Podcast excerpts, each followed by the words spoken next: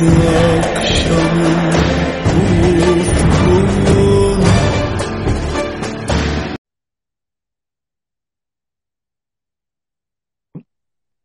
வாரம் என்ன பார்த்தோம் அப்படின்ட்டு ஒரு குயிக் ரீகேப், ஏன்னா கொஞ்சம் டைம் டிலே ஆனதுனால ஜெகதா மேம் ஸ்டார்ட் பண்ணிட்டு சாப்டர்ஸ் அவங்களே வந்து ஆரம்பிச்சிருவாங்க. Jagatha ma'am please. ஆ ஓகே, போன வாரம் என்ன பார்த்தோம்னா அந்த புத்தர் சிலையிலிருந்து அவங்களுக்கு கிடைச்ச இன்ஃபர்மேஷனை வச்சுட்டு அனுராதபுரம் வந்து சேர்றாங்க அருள்மொழிவர்மர், வந்தியத்தேவன், ஆழ்வார்க்கடியான் மூணு பேரும். அங்கே வந்து சேர்ந்ததுக்கப்புறம் அவர் அங்கே வந்து அந்த பெரிய திருவிழா நடக்குது, அதை பற்றி இளவரசர் வந்து இவங்களுக்கு எடுத்து சொல்கிறாரு. அதுக்கு அந்த இடத்த அந்த சிலையிலேருந்து கிடைச்சின வச்சு அந்த ஒரு தடாகத்தை வந்து சேர்றாங்க. அந்த இடத்துக்கு வந்தோடனே ஒரு புத்த பிக்ஷு வந்து அவங்கள ஒரு ரகசிய வழி வழியாக கூட்டிகிட்டு போகிறாரு. கூட்டிகிட்டு போய் அங்கே வந்து உள்ளே போன பிறகு ஒரு மகாதேரோ குரு ஒருத்தர் இருக்கிறாரு. அங்கே உள்ள ஒரு சிம்மாசனத்தை காமிச்சு இவங்க இளவரசரை வரவேற்று, நீங்கள் இந்த சிம்மாசனத்தில் இருந்து அனுராதபுரத்துல இருந்து ஆட்சி பண்ணணும், அதுதான் எங்களோட ஆசை, அதுதான் தேவ கட்டளை அப்படின்னு சொல்லி அவர் சொல்கிறாரு. இளவரசர் யோசிச்சுட்டு, இல்லை இது வந்து நான் சக்கரவர்த்தி அவங்களையெல்லாம் கேட்காம நான் வந்து இதை ஏற்றுக்கிற முடியாது அப்படின்னு சொல்லி அந்த இதை ஏற்றுக்கிறதுக்கு அவர் மறுத்துடுறாரு. அதுக்கப்புறம் அவங்க அங்கேருந்து வெளியில் வர்றாங்க. வெளியில் வந்து ஒரு ஒரு வீதி வழியாக நடந்து வரும்போது ஒரு குறிப்பிட்ட ஒரு இடத்துக்கு வரும்போது அங்கே ஒரு மேல் மாடம் இடிஞ்சு கீழே விழுகுது. கொஞ்ச நேரத்துக்கு முன்னாடி அந்த இடிஞ்சு விழுகிறதுக்கு முன்னாடி ஒரு அம்மா வந்து ஒரு கை தட்டி கூப்பிடுறாங்க, ஒரு பெண்மணி. இளவரசர் அங்கே திரும்பும்போது அது பின்னாடி இடிஞ்சு விழுந்துருது. அப்போ அந்த அம்மா வந்து இளவரசர் உயிரை காப்பாற்றிருக்காங்க. அப்போ இவங்க வந்தியத்தேவனும் ஆழ்வார்க்கடியானா அந்த பெண்மணி யாரு அப்படின்னு சொல்லி கேட்குறாங்க. இளவரசர் வந்து அந்த பெண்மணியை பற்றி விவரம் சொல்கிறாரு. இந்த அம்மா என்னைய வந்து எல்லா ஆபத்துலேருந்து காப்பாற்றிட்டே வந்திருக்காங்க, சின்ன வயசில் என்னைய பொன்னி நதியில் விழுந்தப்போ கூட காப்பாற்றினது அவங்க தான் அப்படின்னு சொல்லி அவங்க சொல்கிறாரு. இளவரசர் இடையில இலங்கைக்கு வந்திருக்கும் போது அங்கே வந்து இந்த இந்த பெண்மணி வந்து அவங்கள கூட்டிகிட்டு போய் ஒரு வயசான ஒருத்தரை காட்டுறாங்க. அவர் வந்து ஒரு விஷ ஜுரம் மாதிரி வந்திருக்கு, இந்த மாதிரி ஜுரம் இங்கே எல்லாம் பரவுது, நீங்கள் உடனே இங்கேருந்து காலி பண்ணி போங்கன்னு சொல்லி அப்பையும் இளவரசரை வந்து அந்த பெண்மணி வந்து காப்பாற்றுறாங்க. அதுக்கப்புறம் அவங்க வந்து ஒரு இடத்துக்கு அந்த பெண்ணுங்க அதில் அந்த சித்திரங்கள்லாம் வரைஞ்சி அதில் அவங்களோட கதையை அதில் தீட்டியிருக்காங்க. அதை அதுலேருந்து இளவரசருக்கு நிறைய அவரோட குடும்ப விஷயங்கள்லாம் நிறைய அவருக்கு வந்து புரியுது.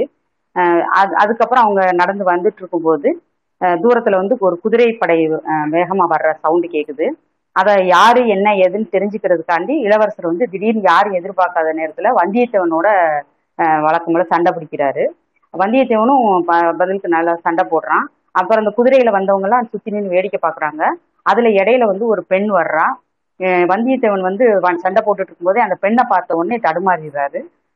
அந்த நேரம் இளவரசர் வந்து ஜெயிச்சிடுறாரு. ஜெயிச்சுட்டு இளவரசர் வந்து கேலி பண்ணுறாரு, ஒரு பெண்ணை பார்த்துட்டு நீ இந்த மாதிரி சண்டையை விட்டுட்ட அப்படின்னு சொல்லி கேலி பண்ணுறாரு. அந்த பெண் யாருன்னா பூங்குழலி. அதுக்கப்புறம் அங்கே அந்த பார்த்திபேந்திர பல்லவரும் சேனாதிபதி அவங்க எல்லாருமே வர்றாங்க. அங்கேருந்து அவங்க வந்தவுடனே அவங்க எல்லா அரசியல் விஷயமா கொஞ்சம் பேசணும், ஒரு பா பாலறிஞ்ச மண்டபத்துக்கு போவோம், இங்கே வச்சு பேச முடியாது அப்படின்னு சொல்லிட்டு எல்லாருமே அந்த மண்டபத்தை நோக்கி நடந்து போகிறாங்க. இதுதான் நம்ம போன வாரம் பார்த்தோம். இன்னைக்கு அத்தியாயம் நாற்பது, மந்திராலோசனை. போகும்போது வந்தியத்தேவன் ஆழ்வார்க்கடியானை நெருங்கி, இது என்ன இளவரசர் இப்படி செய்கிறார்? அன்று திடீரென்று குத்து சண்டை போட்டார், இன்று கட்டி சண்டையில் இறங்கினார். சொல்லிவிட்டாவது சண்டையை ஆரம்பிக்க கூடாதா? இளவரசருடைய சிநேகம் மிகவும் ஆபத்தாய் இருக்கும் போலிருக்கிறதே என்றான். இளவரசன் இதை கேட்டுக்கொண்டே அவர்கள் பக்கத்தில் வந்துவிட்டார். ஆமையா, என்னுடைய சிநேகம் மிகவும் ஆபத்தானதுதான். நேற்றிரவே அது உமக்கு தெரிந்திருக்குமே. ஆபத்துக்கு உள்ளாகாமல் இருக்க வேண்டுமானால் நான் இருக்கும் இடத்திலிருந்து குறைந்து பத்து காத தூரத்தில் இருக்க வேண்டும் என்றார். இளவரசே, அதற்காக நான் சொல்லவில்லை. தங்கள் பக்கத்திலிருந்து எவ்வித ஆபத்துக்கும் உட்படுவதற்கு நான் சித்தம். ஆனால் இப்படி நீங்கள் திடீர் திடீர் என்று இப்போது வீர வைஷ்ணவன் குறுக்கிட்டு, இது தெரியவில்லையா தம்பி உனக்கு? செய்கிறவர்கள் யார் என்று தெரிந்து அதற்கு தக்கபடி காரியம் செய்வதற்காக இளவரசர் இந்த உபாயத்தை கையாண்டார். வருகிறவர்கள் யாராயிருந்தாலும் கத்தி சண்டையை கண்டால் கொஞ்சம் நின்று பார்ப்பார்கள் அல்லவா என்றான். இளவரசர் திருமலை சொல்வதும் சரிதான். என்னுடைய ஜாதக விசேஷமும் ஒன்று இருக்கிறது. என்னுடன் யாராவது சிநேகமாயிருந்தால் அவர்களுக்கு மற்றவர்களின் அசூயையும் பகைமையும் நிச்சயம் சித்திக்கும். அதற்காக நான் யாருடைய சிநேகிதத்தையாவது விரும்பினால் அடிக்கடி சண்டை பிடிப்பது வழக்கம். இதை பொருட்படுத்தாதவர்கள் தான் என்னுடன் சிநேகிதர்களாயிருக்க முடியும் என்றார். அப்படியானால் சரி, இனிமேல் தாங்கள் சண்டையை ஆரம்பி ஆரம்பிப்பதற்கு காத்திராமல் நானே ஆரம்பித்து விடுகிறேன். இளவரசே, தங்களுக்கு செய்தி கொண்டு வந்த நான் ஒரு முக்கியமான செய்தியை சொல்ல மறந்துவிட்டேன். அதை இப்போது சொல்லிவிட விரும்புகிறேன். சொல்லியே ஆக வேண்டும். தாங்கள் கேட்க விரும்பாவிட்டால் மறுபடியும் கத்தியை எடுங்கள் என்றான் வந்தியத்தேவன். வேண்டாம், செய்தியை சொல்லுங்கள், கேட்கிறேன். நம்மை சுற்றி நின்ற கூட்டத்தில் ஒரு பெண் கையில் காம்புள்ள குமுத மலருடன் நின்று கொண்டிருந்தாளே, அவளுடைய கண்வீச்சுக்கு நான் தோற்றுவிட்டேன் என்று கூட தாங்கள் சொல்லவில்லையா? அந்த பெண் யார் தெரியுமா? தெரியாது. அவளை நான் நன்றாக பார்க்கவில்லை, பார்க்கும் வழக்கமும் எனக்கு கிடையாது. இளவரசே, அவள்தான் தங்களுக்கு ஒரு செய்தி சொல்லி அனுப்பினாள். சொல்ல தவறிவிட்டேன். எப்படி சொல்வது? தங்களை சந்தித்ததிலிருந்து தங்களுடன் சொந்த யுத்தம் செய்வதற்கும் தலையில் வீடு இடிந்து விழாமல் தப்புவதற்கும் சரியா இருக்கிறதே. ஆகையால் சொல்ல சரியான சந்தர்ப்பம் கிடைக்கவில்லை. திடீரென்று அந்த பெண்ணை பார்த்தபோது அவள் கூறிய செய்தியை சொல்லவில்லையே என்ற நினைவு வந்தது. அப்போது சிறிது அசந்து விட்டேன். அந்த சமயம் பார்த்து என் கத்தியை தட்டி விட்டீர்கள். போகட்டும். அந்த பெண் யார்? அவள் எதற்காக எனக்கு செய்தி அனுப்ப வேண்டும்? ஐயா, அவள்தான் பூங்குழலி. அழகான பெயர், ஆனால் நான் கேள்விப்பட்டதில்லை. ஐயா, சமுத்திரகுமாரி என்ற பெயர் நினைவிருக்கிறதா? சமுத்திரகுமாரி, சமுத்திரகுமாரி, அப்படி ஒரு பெயரும் எனக்கு நினைவில் இல்லையே. அவளை பார்த்ததாக கூட ஞாபகம் இல்லையே. தயவு செய்து கொஞ்சம் ஞாபகப்படுத்தி கொள்ளுங்கள். தங்களுக்கு நினைவில்லை என்றால் அந்த பெண்ணின் நெஞ்சு உடைந்துவிடும். கோடிக்கரையில் தாங்கள் மரக்கலம் சேருவதற்காக படகில் ஏற சித்தமாயிருந்தீர்கள். அச்சமயம் ஒரு பெண் தன்னந்தனியாக படகு விட்டு கொண்டு கடலில் இருந்து கரைக்கு வந்தாள். தாங்கள் வியப்புடன் பார்த்து கொண்டிருந்தீர்கள். அவளும் நீங்கள் எல்லோரும் யார் என்று தெரிந்து கொள்வதற்காக நீங்கள் நின்ற இடத்திற்கு சமீபமாக வந்தாள். இந்த பெண் யார் என்று தாங்கள் கலங்கரை விளக்க தலைவரை கேட்டீர்கள். அவர் இவள் என் குமாரி என்றார். தாங்கள் உடன் இவள் உமது குமாரியா, சமுத்திரகுமாரி என்றேன் என்றீர்கள். அதை அந்த பெண் மறக்காமல் நினைவு வைத்துக் கொண்டிருக்கிறாள். அந்த பெண்ணின் உதவியினால்தான் நான் கடல் கடந்து இலங்கைக்கு வர முடிந்தது. நீர் சொன்ன பிறகு எனக்கும் லேசாக கொஞ்சம் நினைவுக்கு வருகிறது. ஆனால் கோடிக்கரை சமுத்திரகுமாரிக்கு இங்கே அனுராதபுரத்திற்கு சமீபத்தில் என்ன வேலை? இவர்களுடன் எதற்காக வந்திருக்கிறாள்? ஒருவேளை உண்மை தேடிக்கொண்டா? இல்லை, அப்படி ஒரு நாளும் இராது. என்னை தேடி வர நியாயம் இல்லை. யாரையாவது தேடி வந்திருந்தால் அது தங்களை தேடித்தான் இருக்க வேண்டும். எதற்காக என்று எனக்கு தெரியாது. இப்படி சொல்லிக்கொண்டே வந்தியத்தேவன் சற்று தூரத்தில் சேனாதிபதியின் பக்கத்தில் வந்து கொண்டிருந்த பூங்குழலியை பார்த்தான். அவள் தலை குனிந்த வண்ணம் நடந்தாள். ஆயினும் அவளுடைய கவனம், கருத்து எல்லாம் இளவரசரிடமே இருக்கின்றன என்பதை உணர்ந்து கொண்டான். சிறிது நேரத்திற்கு ஒரு தடவை அவளை அவளுடைய கடைக்கண் இளவரசரை நோக்குவதையும் அறிந்தான்.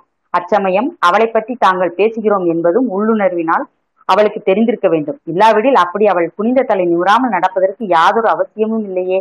அம்மம்மா, ஒரு கணமும் பார்த்த திசையை பாராமல் ஓயாமல் சலித்து கொண்டிருக்கும் கண்கள் அல்லவா அவளுடைய கண்கள்.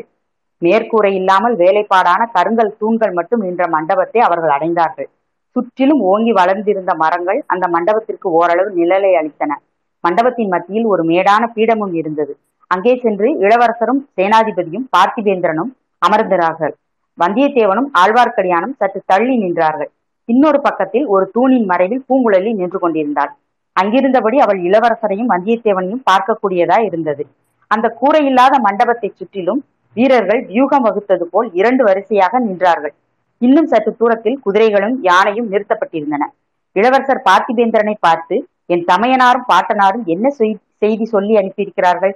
கேட்க ஆவலாய் இருக்கிறேன் என்றார். இளவரசே, சோழராஜ்யம் பெரிய அபாயத்துக்குள்ளாயிருக்கிறது. இது தங்களுக்கு தெரிந்திருக்கும். ஆம் ஐயா, சக்கரவர்த்தி நோய்வாய்ப்பட்டிருக்கிறார். அபாயம் அது மட்டுமல்ல, சாம்ராஜ்யத்திற்கே பேராபாயம் நேர்ந்திருக்கிறது. அதிகாரங்களில் உள்ளவர்கள் துரோகிகளாய் சக்கரவர்த்திக்கும் பட்டத்து இளவரசருக்கும் தங்களுக்கும் விரோத விரோதமாக சதி செய்ய தொடங்கிவிட்டார்கள். தங்கள் தமையனாருக்கு பட்டம் இல்லை என்று சொல்லிவிட்டு சிவபக்தி வேஷதாரியான உருத்ராட்ச பூனை மதுராந்தகனுக்கு பட்டம் கட்டுவது என்றும் தீர்மானித்திருக்கிறார்கள். பழுவேட்டரையர்களும் சம்புவரையர்களும் இரட்டை கொலையாரும் மலபாடி மலவர மலவரையரும் மற்றும் இவர்களை போன்ற வேறு பல துரோகிகளும் இந்த கூட்டுச்சதியில் சேர்ந்திருக்கிறார்கள். ஆனால் அவர்கள் முயற்சி பற்றி நாம் சிறிதும் கவலைப்பட வேண்டியதில்லை. திசை சைன்யமும் தென் திசை சைன்யமும் நம் வசத்தில் இருக்கின்றன. திருக்கோவிலூர் மிலாடுடையாரும் கொடும்பாளூர் பெரிய வேளாரும் நம் பக்கம் இருக்கிறார்கள். எதிரிகளை கொண்டும் சைன்யத்தின் துணை கொண்டும் துரோகிகளின் சதியை ஒரு நொடியில் சின்னாப்பினப்படுத்தி விடலாம். ஆனால் எதிரிகளுக்கு அதிக காலம் இடம் கொடுத்து விடக்கூடாது. துரோகிகளின் சூழ்ச்சியை முளையிலேயே கிள்ளி எரிந்து விட வேண்டும். இப்படிப்பட்ட நிலைமை ஏற்பட்டிருப்பதை முன்னிட்டு தங்களை உடனே காஞ்சிக்கு அழைத்து வரும்படியாக தங்கள் தமையனாரும் பாட்டனாரும் என்னை அனுப்பி வைத்திருக்கிறார்கள். இச்சமயத்தில் நீங்கள் சகோதரர்கள் இருவரும் பிரிந்திருக்கலாகாது என்றும் ஒரே இடத்தில் இருப்பது அவசியம் என்றும் தங்கள் பாட்டனார் கருதுகிறார். இன்னும் தங்கள் தமையனாரின் உள்ளத்தில் இருப்பதையும் சொல்லிவிட விரும்புகிறேன். அவருக்கு ஒரே இடத்தில் இருந்து ராஜ்யம் ஆளுவதில் விருப்பமில்லை. கடல் கடந்த நாடுகளுக்கெல்லாம் கப்பலேறி செல்ல வேண்டும் என்றும் அந்த நாடுகளையெல்லாம் வென்று சோழர் புலிக்கொடியை பறக்கவிட வேண்டும் என்றும் அவர் துடிதுடித்துக் கொண்டிருக்கிறார். வடநாட்டு படையெடுப்புக்கு இறையர்கள் முட்டுக்கட்டை போட்டதிலிருந்து அவருடைய போர் வெறி ஒன்றுக்கு பத்து மடங்கு ஆகியிருக்கிறது. ஆகையால் தாங்கள் காஞ்சி வந்து சேர்ந்ததும் தஞ்சைக்கு படையெடுத்து சென்று சதிகாரர்களை எல்லாம் அகம் செய்து ஒழித்துவிட்டு சோழ சிம்மாசனத்தில் தங்களை அமர்த்தி முடிசூட்டி விட்டு இத்தனை நேரம் கவனத்துடனும் மரியாதையுடனும் கேட்டு வந்த இளவரசர் இப்போது தம் செவிகளை கையினால் மூடிக்கொண்டு, வேண்டாம், அத்தகைய விபரீத வார்த்தைகளை சொல்லாதீர்கள், சோழ சிம்மாசனத்திற்கும் எனக்கும் வெகு தூரம் என்றார். தங்களுக்கு பிடிக்கவில்லை என்றால் நான் சொல்லவில்லை, அது தங்களுடைய தமையனார் இஷ்டம், தங்கள் இஷ்டம். நீங்கள் சகோதரர்கள் விவாதித்து தீர்த்து கொள்ள வேண்டியது. ஆனால் சதிகாரர்களை ஒழிப்பதில் இரண்டு பேரும் ஒன்றுபட வேண்டியது அவசியம். உடனே தாங்கள் காஞ்சிக்கு புறப்பட்டு வாருங்கள். பழுவேட்டரையர்களையும் சம்புவரையர்களையும் பூண்டோடு அழிப்போம். சிவபக்தி வேஷதாரியான மதுராந்தகனை சிவலோகத்திற்கே அனுப்பி வைப்போம். பிறகு தாங்களும் தங்கள் தமையனாரும் யோசித்து உசித்தம் போல் முடிவு செய்யுங்கள் என்றார் என்றான் பார்த்திபேந்திரன். ஐயா, எல்லாமே நாமே முடிவு செய்ய வேண்டியதுதானா? என் தந்தை சக்கரவர்த்தி அவருடைய விருப்பம் இன்னதென்று நாம் தெரிந்து கொள்ள வேண்டாமா? ஒருவேளை தாங்கள் தெரிந்து கொண்டிருக்கிறீர்களா? என் தமையனாருக்கு தந்தையிடமிருந்து ஏதேனும் அந்தரங்க செய்தி வந்ததா? இளவரசே, இந்த சந்தர்ப்பத்தில் உண்மையை சொல்ல வேண்டியது அவசியம். மூடி மறைப்பதில் பயனில்லை. தங்கள் தந்தையின் விருப்பத்தை இச்சமயம் அறிந்து கொள்வது இயலாத காரியம். சக்கரவர்த்தி இப்போது சுதந்திர புருஷராய் இல்லை, பழுவேட்டரையர்களின் சிறையில் இருக்கிறார். அவர்களுடைய அனுமதியின்றி யாரும் சக்கரவர்த்தியை பார்க்கவும் முடியாது, பேசவும் முடியாது. அவருடைய விருப்பத்தை தெரிந்து கொள்வது எங்கனம்? தந்தையை காஞ்சிக்கு வர சொல்வதற்காக தங்கள் தமையனார் பெருமுயற்சி செய்தார். காஞ்சியில் பொன் மாளிகை கட்டினார். சக்கரவர்த்தி விஜயம் செய்து கிரகப்பிரவேசம் செய்ய வேண்டும் என்று அழைப்பு அனுப்பினார். ஆனால் சக்கரவர்த்தியிடமிருந்து மறு ஓலை ஒன்றும் வரவில்லை. என் தந்தை நோய்வாய்ப்பட்டிருப்பதும் நடக்க முடியாதவராய் இருப்பதும் தெரிந்த விஷயம்தானே? இளவரசே, தங்கள் தந்தை மூன்று உலகங்களின் சக்கரவர்த்தி. காஞ்சிக்கு காலால் நடந்து வர வேண்டுமா? யானைகள் குதிரைகள் இல்லையா? வண்டி வாகனங்கள் இல்லையா? தங்க ரதங்களும் முத்து சிவிகைகளும் இல்லையா? தலையால் சுமந்து கொண்டு வருவதற்கு முடிசூடிய சிற்றரசர்கள் ஆயிரம் பதினாறாயிரம் பேர் போட்டி போட்டு கொண்டு வரமாட்டார்களா? காரணம் அதுவன்று, பழுவேட்டரையர்களின் துரோகம்தான் காரணம்.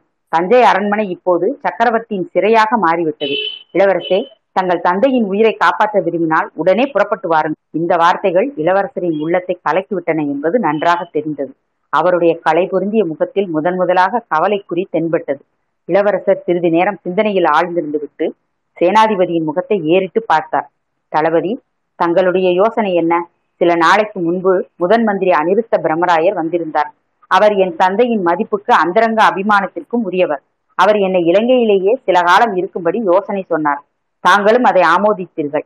இங்கே சண்டை ஒன்றும் நடக்கவில்லை. நான் எதற்கு இங்கே இருக்க வேண்டும் என்று கேட்டதற்கு சமாதானம் சொன்னீர்கள். முதன் மந்திரி இதோ நிற்கும் வைஷ்ணவரிடம் அதே யோசனையை திரும்ப சொல்லி அனுப்பியிருக்கிறார். என் தமக்கை இளைய பிராட்டியிடம் எனக்கு எவ்வளவு மதிப்பு உண்டு என்பது தங்களுக்கு தெரியும். அவர் இட்ட கோட்டை நான் தாண்ட மாட்டேன். இலங்கைக்கு அவர் சொல்லி அவர் வர சொல்லித்தான் வந்தேன். இளைய பிராட்டி இதோ இந்த வானர் குலத்து வீரனிடம் ஓலை அனுப்பியிருக்கிறார். ஒரு விதத்தில் என் தமக்கையின் செய்தியும் பார்த்தி பார்த்திபேந்திரர் கூறியதை ஒட்டியிருந்தது. ஆனால் உடனே புறப்பட்டு பழையாறைக்கு வரும்படி எழுதி அனுப்பியிருக்கிறார். என் தமையனாரோ காஞ்சிக்கு வரும்படி இவரிடம் கூறி அனுப்பியுள்ளார். சேனாதிபதி, தங்களுடைய கருத்து என்ன? இளவரசே, இன்று காலை வரையில் தாங்கள் இந்த இலங்கை தீவிலேயே இருக்க வேண்டும் என்ற கருத்துடனேயே நான் இருந்தேன். நேற்றிரவு கூட இவரிடம் நெடுநேரம் விவாதித்துக் கொண்டிருந்தேன். இவர் வெகு நேரம் வாதித்தும் நான் ஒப்புக்கொள்ளவில்லை. ஆனால் இன்று அதிகாலையில் அதோ நிற்கிறாளே அந்த பெண், அவள் வந்து ஒரு செய்தி சொன்னாள். அதை கேட்டதும் என் கருத்தை மாற்றிக்கொண்டேன். தாங்கள் உடனே காஞ்சிக்கு போக வேண்டியது அவசியம் என்று இப்போது எனக்கு தோன்றுகிறது என்றார் இலங்கை சேனாதிபதி. தூண் மறைவில் நின்று தன்னை கடைக்கண்ணால் இருந்த பூங்குழலியின் மீது இளவரசர் தம் பார்வையை செலுத்தினார்.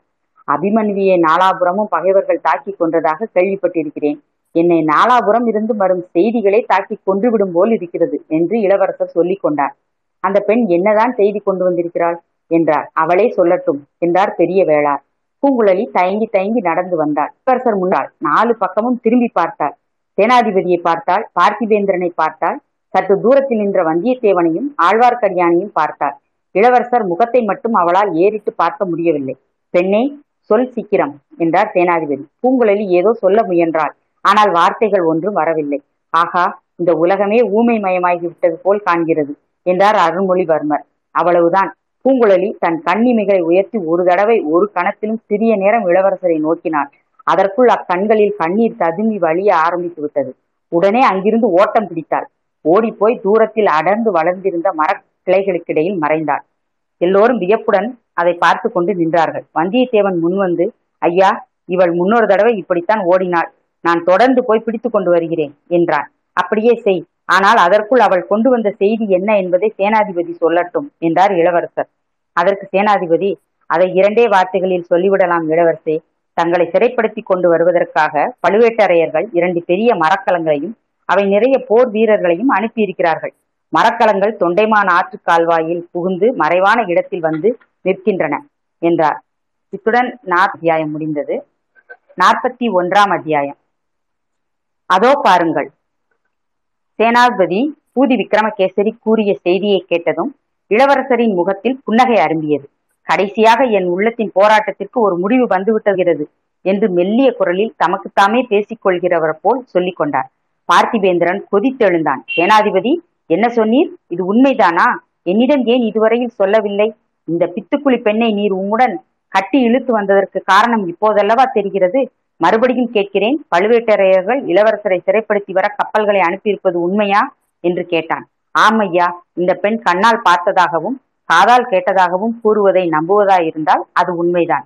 ஆகா, அந்த கிழவர் திருக்கோவலூர் மிலாடுடையார் கூறியது உண்மையாயிற்று. பழுவேட்டரையர்களை உள்ளபடி உணர்ந்தவர் அவர்தான். சேனாதிபதி, இத்தகைய செய்தியை அறிந்த பிறகு ஏன் சும்மா இருக்கிறீர்? பராந்தக சக்கரவர்த்தியின் குல தோன்றலை, சுந்தர சோழரின் செல்வ புதல்வரை, நாடு நகரமெல்லாம் போற்றும் இளவரசரை, தமிழகத்து மக்களெல்லாம் தங்கள் கண்ணினுள் மணியாக கருதும் செல்வரை, ஆதித்த கலி கரிகாலருடன் பிறந்த அருள்மொழிவர்மரை இந்த அற்பர்களாகிய பழுவேட்டரையர்கள் சிறைப்படுத்தி வர ஆட்களை அனுப்பும்படி ஆகிவிட்டதா? இனியும் என்ன யோசனை? உடனே படைகளுடன் புறப்பட்டு சென்று இளவரசரை சிறைப்படுத்த வந்தவர்களை அழித்து இந்த இலங்கை தீவிலேயே அவர்களுக்கு சமாதியை எழுப்புவோம். பிறகு நாம் போட்ட திட்டத்தின்படி காரியத்தை நான் கிளம்புங்கள். இன்னும் ஏன் தயக்கம் என்று பார்த்திபேந்திரன் பொறி பொறித்து கொட்டினான். சேனாதிபதி பூதி விக்ரமகேசரி அவனை பார்த்து, பார்த்திபேந்திரா, நீ இப்படி துடிதுடிப்பா என்று எண்ணித்தான் நான் முன்னமே இந்த பெண் கொண்டு வந்த செய்தியை உன உன்னிடம் சொல்லவில்லை. நன்றாக யோசித்து செய்ய வேண்டிய காரியம், அவசரப்படுவதில் பயனில்லை என்றார். யோசனை செய்ய வேண்டுமா? என்ன யோசனை? இதற்காக யோசனை? இளவரசே, நீங்கள் சொல்லுங்கள். இனி யோசிப்பதற்கு என்ன இருக்கிறது? இதற்கு முன் ஏதேனும் தங்களுக்கு தயக்கம் இருந்திருந்தால் இனி தயங்குவதற்கு இடமில்லையே. பழுவேட்டரையர்களை பூண்டோடு அழித்து விட வேண்டியதுதானே. அப்போது இளவரசர் சேனாதிபதியின் மனதில் உள்ளதையும் தெரிந்து கொள்ளலாமே. ஐயா, தாங்கள் எதை பற்றி யோசிக்க வேண்டும் என்கிறீர்கள் என்று எவ்வித படபடப்பும் இன்றி நிதானமாக கேட்டார். தங்களை சிறைப்படுத்துவதற்கு இந்த வார்த்தைகளை சொல்லவும் என் வாய் கூசுகிறது. ஆனாலும் சொல்ல வேண்டியிருக்கிறது. தங்களை சிறைப்படுத்த வந்திருப்பவர்கள் சக்கரவர்த்தியின் கட்டளையோடு வந்திருந்தால் நாம் என்ன செய்வது? அப்போதும் அவர்களை எதிர்த்து போரிடுவதா? இதை கேட்ட பார்த்திபேந்திரன் கடகடவென்று சிரித்துவிட்டு, அழகா இருக்கிறது தங்கள் வார்த்தை. சக்கரவர்த்தி சொந்தமாக கட்டளை போடும் நிலையில் இருக்கிறாரா? அவரையத்தான் பழுவேட்டரையர்கள் சிறையில் வைத்திருக்கிறார்களே என்றான். இச்சமயத்தில் வந்தியத்தேவன் குறுக்கிட்டு, பல்லவ தளபதி கூறுவது முற்றிலும் உண்மை. நான் என் கண்களால் பார்த்தேன். சக்கரவர்த்தியை சிறையில் வைத்திருப்பது போலத்தான் பழுவேட்டரையர்கள் வைத்திருக்கிறார்கள். அவர்களோடு அவர்களுடைய விருப்பமின்றி யாரும் சக்கரவர்த்தியை பார்க்கவும் முடியாது, பேசவும் முடியாது. நான் ஒரு வார்த்தை சொல்ல துணிந்ததற்காக என்னை அவர்கள் படுத்திய பாட்டை நினைத்தால் அப்பா, சின்ன பழு சின்ன பழுவேட்டரையரின் இரும்பு கைப்பற்றிய இடத்தில் இன்னும் எனக்கு வலிக்கிறது என்று கூறி தன் மணிக்கட்டை தடவி கொண்டான். அப்படி சொல் வல்லவரையா, உன்னை என்னமோ என்று நினைத்தேன். இளவரசருக்கும் சேனாதிபதிக்கும் இன்னொரு முறை நன்றாக எடுத்து சொல் என்றான் பார்த்திபேந்திரன். இளவரசர் வேண்டாம், அவர் சொல்ல வேண்டியதையெல்லாம் சொல்லிவிட்டார் என்று கூறி வந்தியத்தேவனை பார்த்து, ஐயா, நீர் அந்த பெண்ணை போய் அழைத்து வருவதாக சொன்னீரே, ஏன் இங்கேயே நின்று கொண்டிருக்கிறீர்? அவள் கொண்டு வந்த செய்தியை அவள் வாய்மொழியாகவே விவரமாக கேட்கலாம். கொஞ்சம் கிறுக்கு பிடித்த பெண் போல் தோன்றுகிறது. எப்படியாவது நல்ல வார்த்தை சொல்லி அவளை இங்கே அழைத்து வாருங்கள் என்றார். போகிறேன் இளவரசே, போய் அழைத்து வருகிறேன்.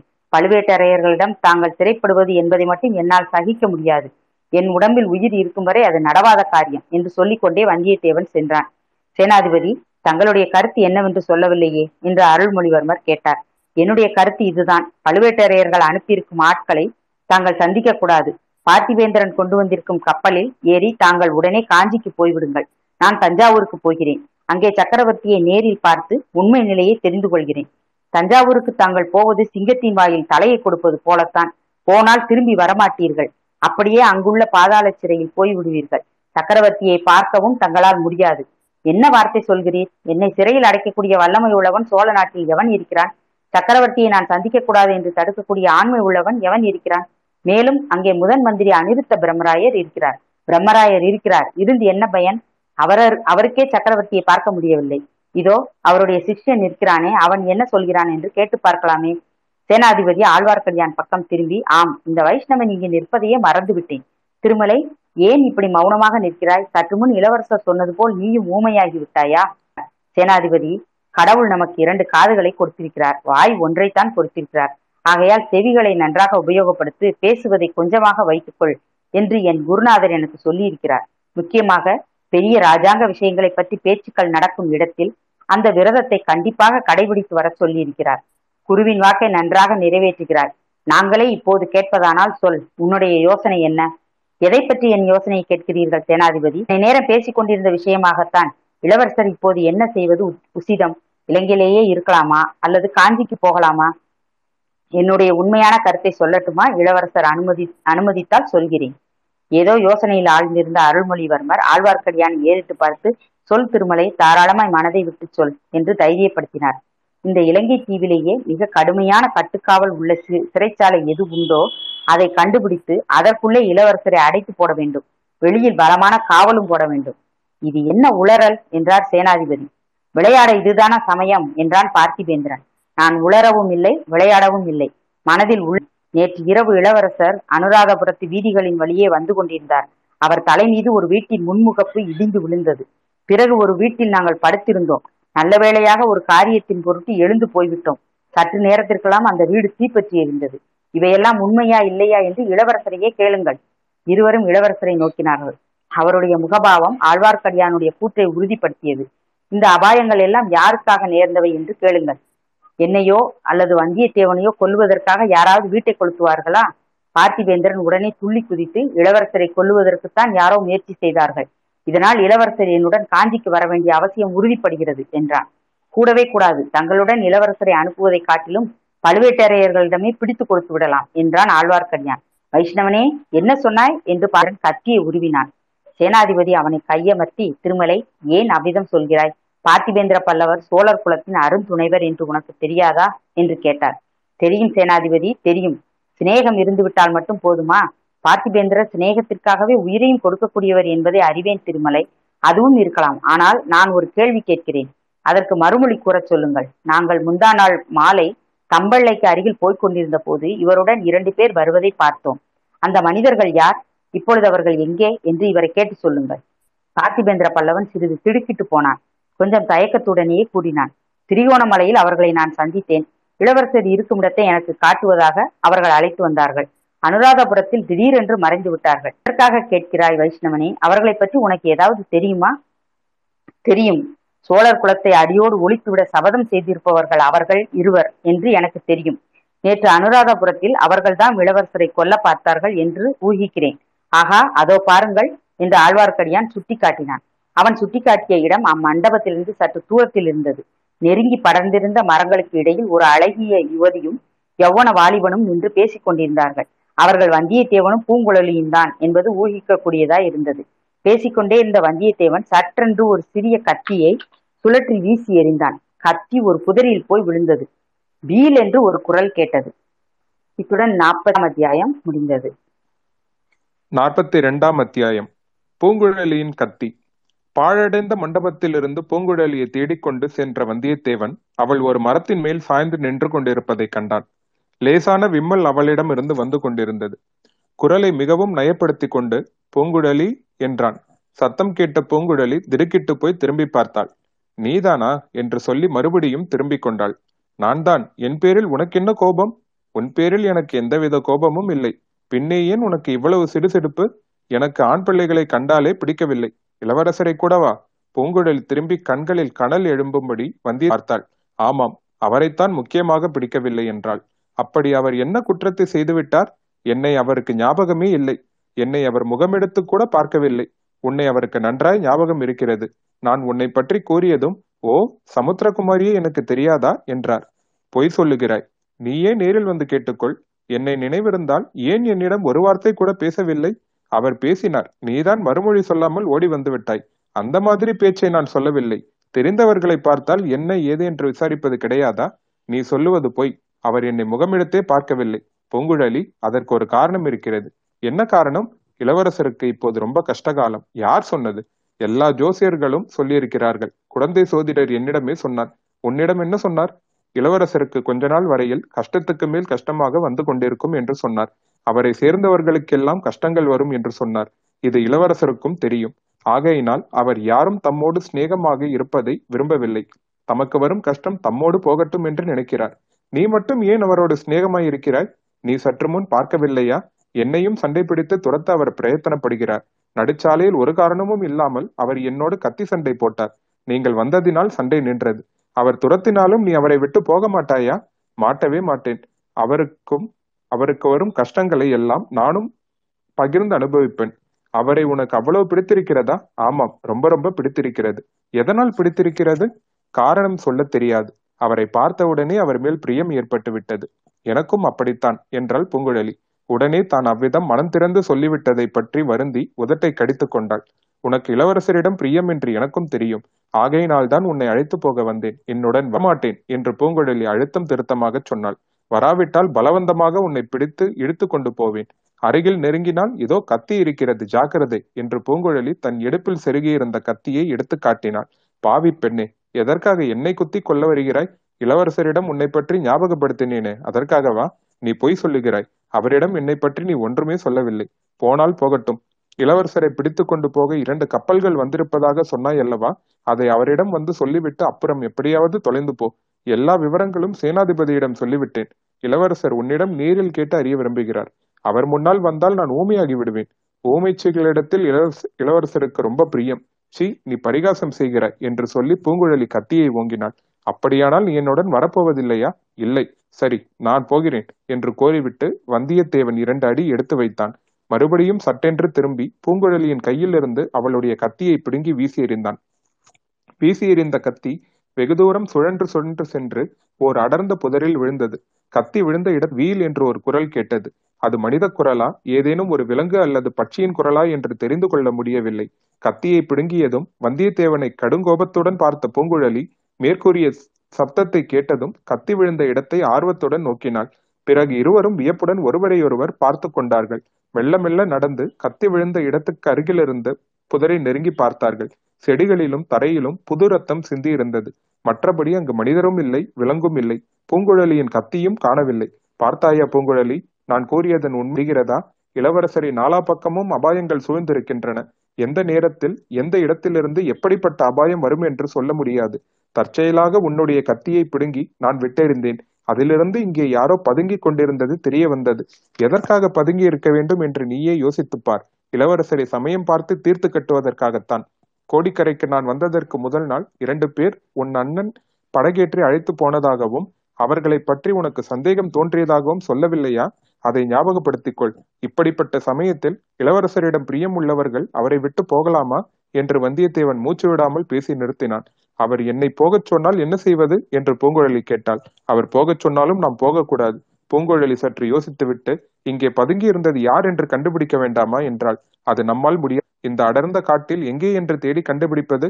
அதிக நேரம் தாமதித்தால் இளவரசருக்கு உண்மையாக கோபம் வந்துவிடும். நம்மை விட்டுவிட்டு எல்லோரும் போய்விடுவார்கள். பேசாமல் என்னுடன் வா. சரி, வருகிறேன் என்று பூங்குழலி கூறினாள். இருவரும் மற்றவர்கள் இருந்த மண்டபத்தை நோக்கி நடந்தார்கள். மண்டபத்தில் இருந்தவர்கள் வந்தியத்தேவனும் பூங்குழலியும் அருகில் வந்ததும் மேற்படி சம்பவத்தை பற்றியே கேட்டார்கள். எதற்காக கத்தியை எறிந்தாய்? வீல் என்று சத்தம் கேட்டதே, அது என்ன சத்தம் என்று வினவினார்கள். புதரில் ஏதோ மிருகம், சிறுத்தையோ அல்லது நரியோ பதுங்கி இருந்தது போல், அதனால் இவளுடைய கத்தியை பிடுங்கி வீசி எறிந்தேன். கிட்ட போய் பார்த்தோம், ஒன்றும் இல்லை என்றான் வந்தியத்தேவன். அது போனால் போகட்டும். இந்த பெண்ணிடம் கேட்க வேண்டியதை கேளுங்கள் என்றார் சேனாதி. பூங்குழலி வந்ததிலிருந்து இளவரசரையே பார்த்து கொண்டிருந்தாள். இளவரசர் அப்போது அவளை ஏறிட்டு பார்த்தார். சி, இந்த நெஞ்சு எதற்கு அடித்துக் கொள்கிறது? தொண்டையில் வந்து ஏதோ அடைக்கிறதே, அது என்ன? கண்ணில் எதற்காக கண்ணீர் தழும்புகிறது? அசட்டு பெண்ணே, உன் தைரியம் எல்லாம் எங்கே போயிற்று? அலைக்கடலையும் பெரும் புயலையும் கண்டு கலங்காத உன் உள்ளம் ஏன் இப்போது இப்படி தத்தளிக்கிறது? கொடிய பயங்கர வேங்கை புலியின் கொள்ளிக்கண்களை ஏறிட்டு பார்க்கும் துணிவு படைத்த உன் கண்கள் ஏன் இப்போது மங்கள் அடைகிறது? பெண்ணே, மறுபடியும் பைத்தியக்காரி என்ற பட்டம் சூட்டிக்கொள்ளாதே. இளவரசரை நிமிர்ந்து பார். அவர் கேட்கும் கேள்விகளுக்கு கணீர் என்று மறுமொழி சொல். உன்னை என்ன செய்து விடுவார்? கருணை மிகுந்தவர், தயாளு என்று உலகமெல்லாம் சொல்கிறதே, பேதை பெண்ணாகிய உன்னை இளவரசர் என்ன செய்து விடுவார்? சமுத்திரகுமாரி, என்னை உனக்கு நினைவிருக்கிறதா என்று அவர் கேட்டது ஆழ்கடலின் அடியிலிருந்து வரும் குரல் போல் அவள் காதில் தொனித்தது. இத்துடன் நாற்பத்தி இரண்டாம் அத்தியாயம் நிறைவு பெறுகிறது. நாற்பத்தி மூன்றாம் அத்தியாயம், நான் குற்றவாளி. சமுத்திரகுமாரி, உனக்கு என்னை நினைவிருக்கிறதா? பொன்னியின் செல்வா, இது என்ன கேள்வி?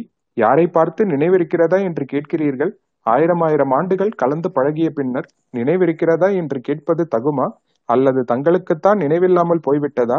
எத்தனை யுகம் என்னுடைய சின்னஞ்சிறு படகில் தாங்கள் ஏறி வந்திருக்கிறீர்கள். கடலில் முடிவில்லாத கடலில் எல்லையில்லாத வெள்ள அலைகளுக்கிடையில் நாம் இருவரும் என் சிறு படகில் ஏறிக்கொண்டு உல்லாச யாத்திரை செய்ததையெல்லாம் மறந்துவிட்டீர்களா? திடீரென்று நாலாபுரமும் கரிய இருள் சூழ்ந்து வர நாம் இருவரும் ஒருவருக்கொருவர் துணையாக ஒருவர் கரத்தை ஒருவர் பற்றி கொண்டு நெடுங்காலம் நின்றதை மறந்துவிட்டீர்களா?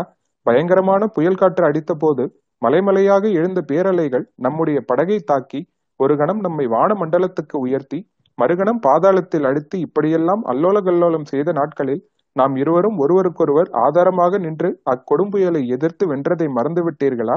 ஒரு சமயம் வானவெளியில் நாம் பறந்து பறந்து சென்று கொண்டிருந்தோமே, அதை மறந்துவிட்டீர்களா? விண்மீன்களை தாங்கள் தாவி பிடித்து என் தலையில் ஆபரணங்களாக சூட்டினீர்களே, அதுவும் மறந்துவிட்டதா? பூரண சந்திரனை என் முகத்தின் அருகிலே கொண்டு வந்து இந்த வெள்ளித்தகட்டில் உன் பொன்முகத்தை பார் என்று சொல்லி காட்டினீர்களே, அதையீர்களா? மற்றொரு சமயம் ஆழ்கடலிலே நாங்கள் மூழ் தாங்கள் மூழ்கினீர்கள். நான் உள்ளம் பதை பதைத்து நின்றேன். சற்று நேரத்துக்கெல்லாம் இரண்டு கைகளிலும் முத்துக்களையும் பவளங்களையும் எடுத்துக்கொண்டு வெளிவந்து அவற்றை மாலையாக கோத்து என் கழுத்தில் சூட்டினீர்கள். அதை தாங்கள் மறந்துவிட்டாலும் நான் மறக்க முடியுமா? அரசே, உச்சி வேளைகளில் நீல நிறம் ததும்பிய ஏரிக்கரைகளில் பூங்கொத்துக்களின் பாரம் தாங்காமல் மரக்கிளைகள் வந்து வளைந்து அலங்கார பந்தல் போட்ட இடங்களில் பசும்புல் பாய்களில் நாம் ஒருவர் முகத்தை ஒருவர் பார்த்த வண்ணம் எத்தனை எத்தனையோ நாட்கள் கழித்தோமே, அதையெல்லாம் மறந்துவிட முடியுமா?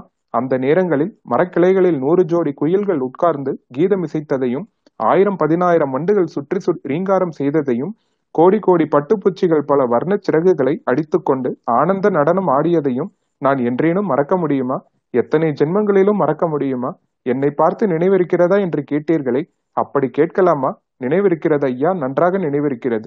இவ்வாறெல்லாம் சொல்ல வேண்டும் என்று அந்த பேதை பெண்ணின் உள்ளம் துள்ளி துடித்தது.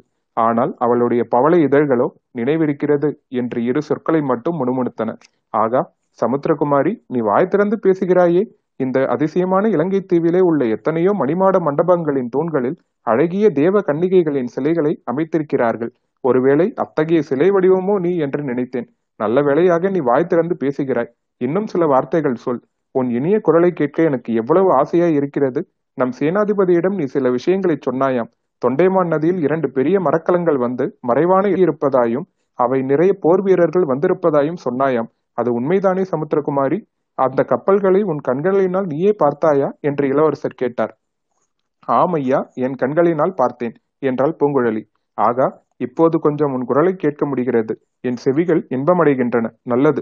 மரக்கலங்களை பார்த்ததும் நீ உன் படகை ஒரு குறுகிய கால்வாயில் விட்டு கொண்டு போனாய். கப்பல்கள் போகும் வரையில் காத்திருப்பதாக அடர்ந்த கா காத்திருப்பதற்காக அடர்ந்த காட்டினுள் புகுந்து மறைவான இடத்தில் படுத்து கொண்டிருந்தாய். அச்சமயம் கப்பல்களிலிருந்து இறங்கிய வீரர்கள் சிலர் அங்கே வந்தார்கள். நீ படுத்திருந்த இடத்துக்கு பக்கத்தில் அவர்கள் நின்று பேசிக்கொண்டார்கள். அவர்கள் பேச்சை ஒட்டு கேட்க வேண்டும் என்று நீ விரும்பவில்லை. உன் விருப்பம் இல்லாமலேயே அவர்கள் பேச்சு உன் காதில் விழுந்தது. நீ கேட்கும்படி நேர்ந்தது. இவையெல்லாம் நம் சேனாதிபதியிடம் நீ கூறியவைதானே? நடந்ததை நடந்தபடியே கூறினேன். அவர்களுடைய பேச்சை கேட்டதும் அதை பற்றி உடனே சேனாதிபதியிடம் எச்சரிக்கை செய்ய வேண்டும் என்று உனக்கு தோன்றியது.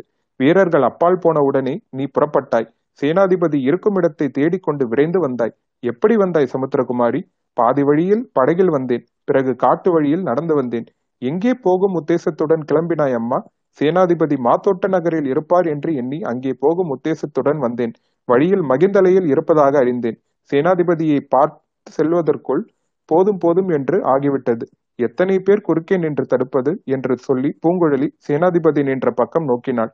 அவளுடைய பார்வையில் கோடை காலத்து இடிமுழக்கத்துக்கு முன்னால் தோன்றும் மின்வெட்டு ஜொலித்தது. சேனாதிபதியை பார்ப்பது என்றால் லேசான காரியமா? இதோ நிற்கும் என் சிநேகிதர் உன்னைப் போலவே சேனாதிபதியை பார்க்க முயன்று அடைந்த கஷ்டத்தை கேட்டால் நீ ஆச்சரியப்பட்டு போவாய். தடைகளை பொருட்படுத்தாமல் நீ பிடிவாதம் பிடித்து சேனாதிபதியை பார்த்து சொன்னதே நல்லதாய் போயிற்று பூங்குழலி. சேனாதிபதியிடம் கூறியது என்னிடமும் ஒரு தடவை கூறுவாயா? மரத்தின் மறைவிலிருந்து நீ கேட்டாயே, அப்போது அந்த வீரர்கள் எந்த விஷயத்தை பற்றி பேசினார்கள்? அரசே, அதை சொல்வதற்கு என் நா கூசுகிறது. பெரிய மனது பண்ணி எனக்காக இன்னொரு தடவை சொல். தங்களை சிறைப்படுத்தி கொண்டு போவதற்காக அவர்கள் வந்திருப்பதாக பேசிக்கொண்டார்கள். யாருடைய கட்டளையின் பேரில் அவ்விதம் வந்தார்கள் என்பது பற்றி ஏதாவது பேசிக்கொண்டார்களா? அதை நான் நம்பவில்லை ஐயா. பழுவேட்டையர்களின் சூழ்ச்சியாகத்தான் இருக்க வேண்டும் என்று நினைத்தேன். உன்னுடைய கருத்தை பிறகு தெரிவிக்கலாம். அவர்கள் பேசிக்கொண்டதை மட்டும் சொல் சமுத்திரகுமாரி. சக்கரவர்த்தியின் கட்டளை என்று பேசிக்கொண்டார்கள். ரொம்ப நல்லது. அதற்கு காரணம் ஏதாவது சொல்லிக் கொண்டார்களா? சொல்லிக் கொண்டார்கள். தாங்கள் இந்த நாட்டில் உள்ள புத்த குருக்களுடன் சேர்ந்து இலங்கை ராஜ்யத்துக்கு மன்னராக முடிசூட்டிக் கொள்ள சூழ்ச்சி செய்தீர்களாம். இவ்விதம் சொன்ன அந்த பாவிகளை அங்கேயே கொன்றுவிட வேண்டும் என்று எனக்கு கோபமாக வந்தது. நல்ல காரியம் செய்ய எத்தனித்தாய். சக்கரவர்த்தியின் தூதர்களை எந்த விதத்திலும் தடை செய்யக்கூடாது என்று உனக்கு தெரியாதா? நல்லது. இன்னும் அவர்கள் முக்கியமான விஷயம் இதாக உனக்கு ஞாபகம் இருக்கிறதா? சேனாதிபதிக்கு அவர்கள் எதற்காக வந்திருக்கிறார்கள் என்கிற விஷயம் தெரியக்கூடாது என்றும், தெரிந்தால் தங்களை தப்புவிக்க அவர் பிரயத்தனம் செய்யலாம் என்றும் சொன்னார்கள். ஆகையால் தாங்கள் இருக்குமிடம் தெரிந்து கொண்டு நேரில் தங்களிடம் கட்டளையை கொடுத்து கையோடு அழைத்து போக வேண்டும் என்றும் சொன்னார்கள். ஆகையால் நீ உடனே சேனாதிபதியை தேடிக்கொண்டு புறப்பட்டாயாக்கும். எனக்கும் பெரிய உதவி செய்தாய் சமுத்திரகுமாரி. சற்று அப்பால் இரு. இவர்களிடம் ஒரு முக்கியமான விஷயத்தை பற்றி நான் கலந்து ஆலோசிக்க வேண்டி இருக்கிறது. ஆனால் முன்மாதிரி ரொம்ப தூரம் ஓடி போய் விடாதே. மறுபடியும் உன்னை பிடுவதற்கு வந்தியத்தேவரை அனுப்பும்படி செய்து விடாதே. சமுத்திரகுமாரி சற்று நகர்ந்து ஒரு தூணின் அருகில் நின்று கொண்டாள். இளவரசரின் முகத்தை பார்க்கக்கூடிய இடத்திலேதான் நின்றாள். தேன் குடத்தில் மூழ்கிய இரு வண்டுகள் மூச்சு திணறிக் கொண்டிருந்தன. மெதுவாக சமாளித்து கரைக்கு வந்த பிறகு தேனை சுவை பார்த்து கழிக்கத் தொடங்கின. பூங்குழலியின் கண்களும் இப்போது அத்தகைய சௌகரியமான நிலையில் இருந்தன.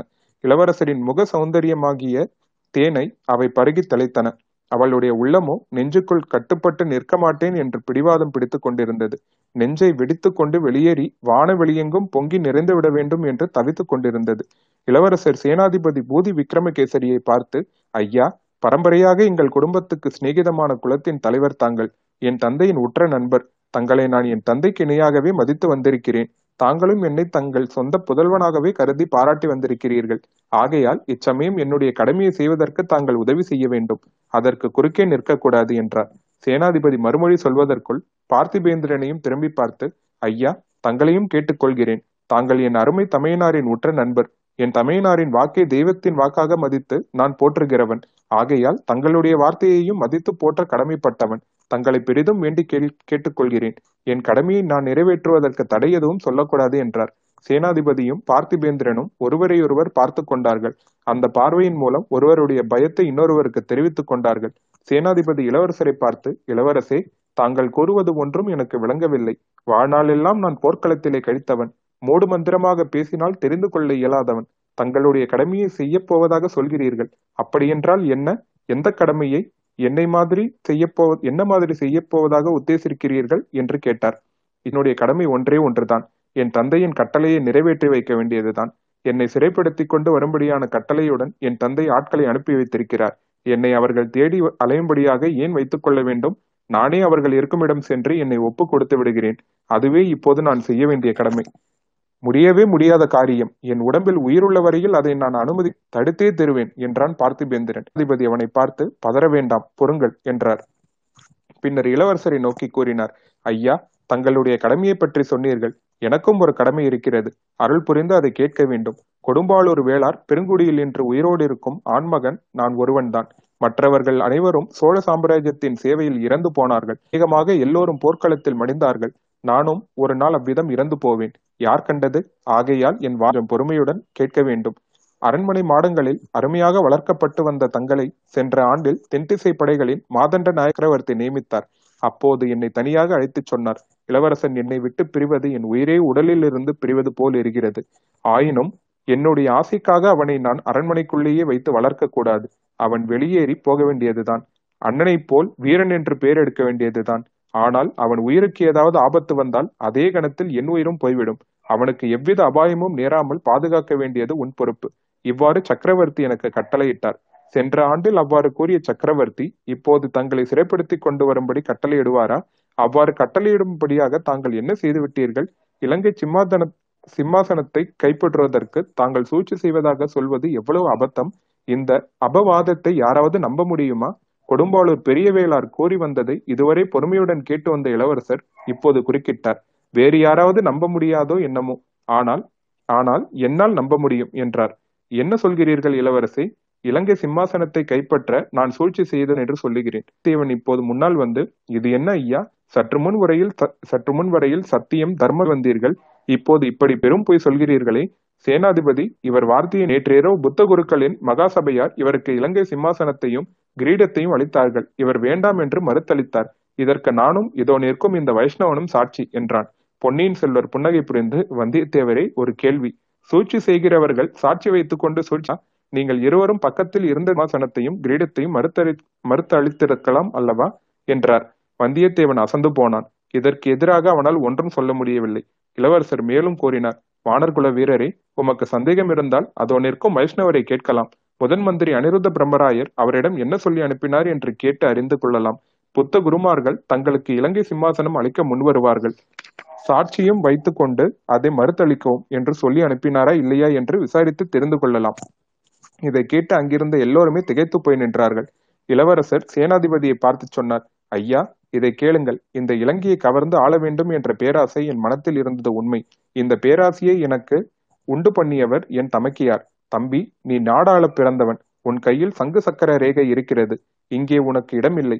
ஆகையால் இலங்கைக்கு போ, இலங்கை சிம்மாசனத்தை கைப்பற்றிக்கொள் என்று இப்படியெல்லாம் இளைய பிராட்டி அடிக்கடி சொல்லி என் மனத்தில் ஆசையை வளர்த்து விட்டார். ஆகையால் நான் குற்றவாளிதான். சக்கரவர்த்தி ஏற்றி கொண்டு வரும்படி கட்டை கட்டளையிட்டதற்கு காரணம் இருக்கிறது. கொஞ்சம் பொறுங்கள் இளவரசே. அப்படி தங்கள் மனத்தில் என்ன முதித்திருந்தால் அது இந்த இலங்கை தீவின் பாக்கியம். அதற்கு பொறுப்பாளியும் தாங்கள் அல்ல, தங்கள் தமக்கியார் இளைய பிராட்டியும் அல்ல, சுந்தர சோழ சக்கரவர்த்தி தான் அதற்கு பொறுப்பாளி. அவரே என்னிடம் பலமுறை சொல்லியிருக்கிறார், தங்களை இலங்கை சிம்மாசனத்தில் ஏற்றி வைப்பதற்காக ஏற்றி வைத்து பார்க்க வேண்டும் என்றும் சொல்லியிருக்கிறார். குந்தவை தேவியிடம் இதை பற்றி முதன் முதலில் கூறியவரும் சக்கரவர்த்தி தான். தங்கள் தந்தையின் விருப்பத்தையே தமக்கியார் தங்களிடம் தெரியப்படுத்தி இருக்கிறார். ஆகையால் தாங்கள் குற்றவாளி அல்ல. சேனாதிபதி, அப்படியானால் என் தந்தையிடம் போவதற்கு நான் ஏன் தயங்க வேண்டும்? அவரிடம் நடந்தது நடந்தபடி சொல்கிறேன்.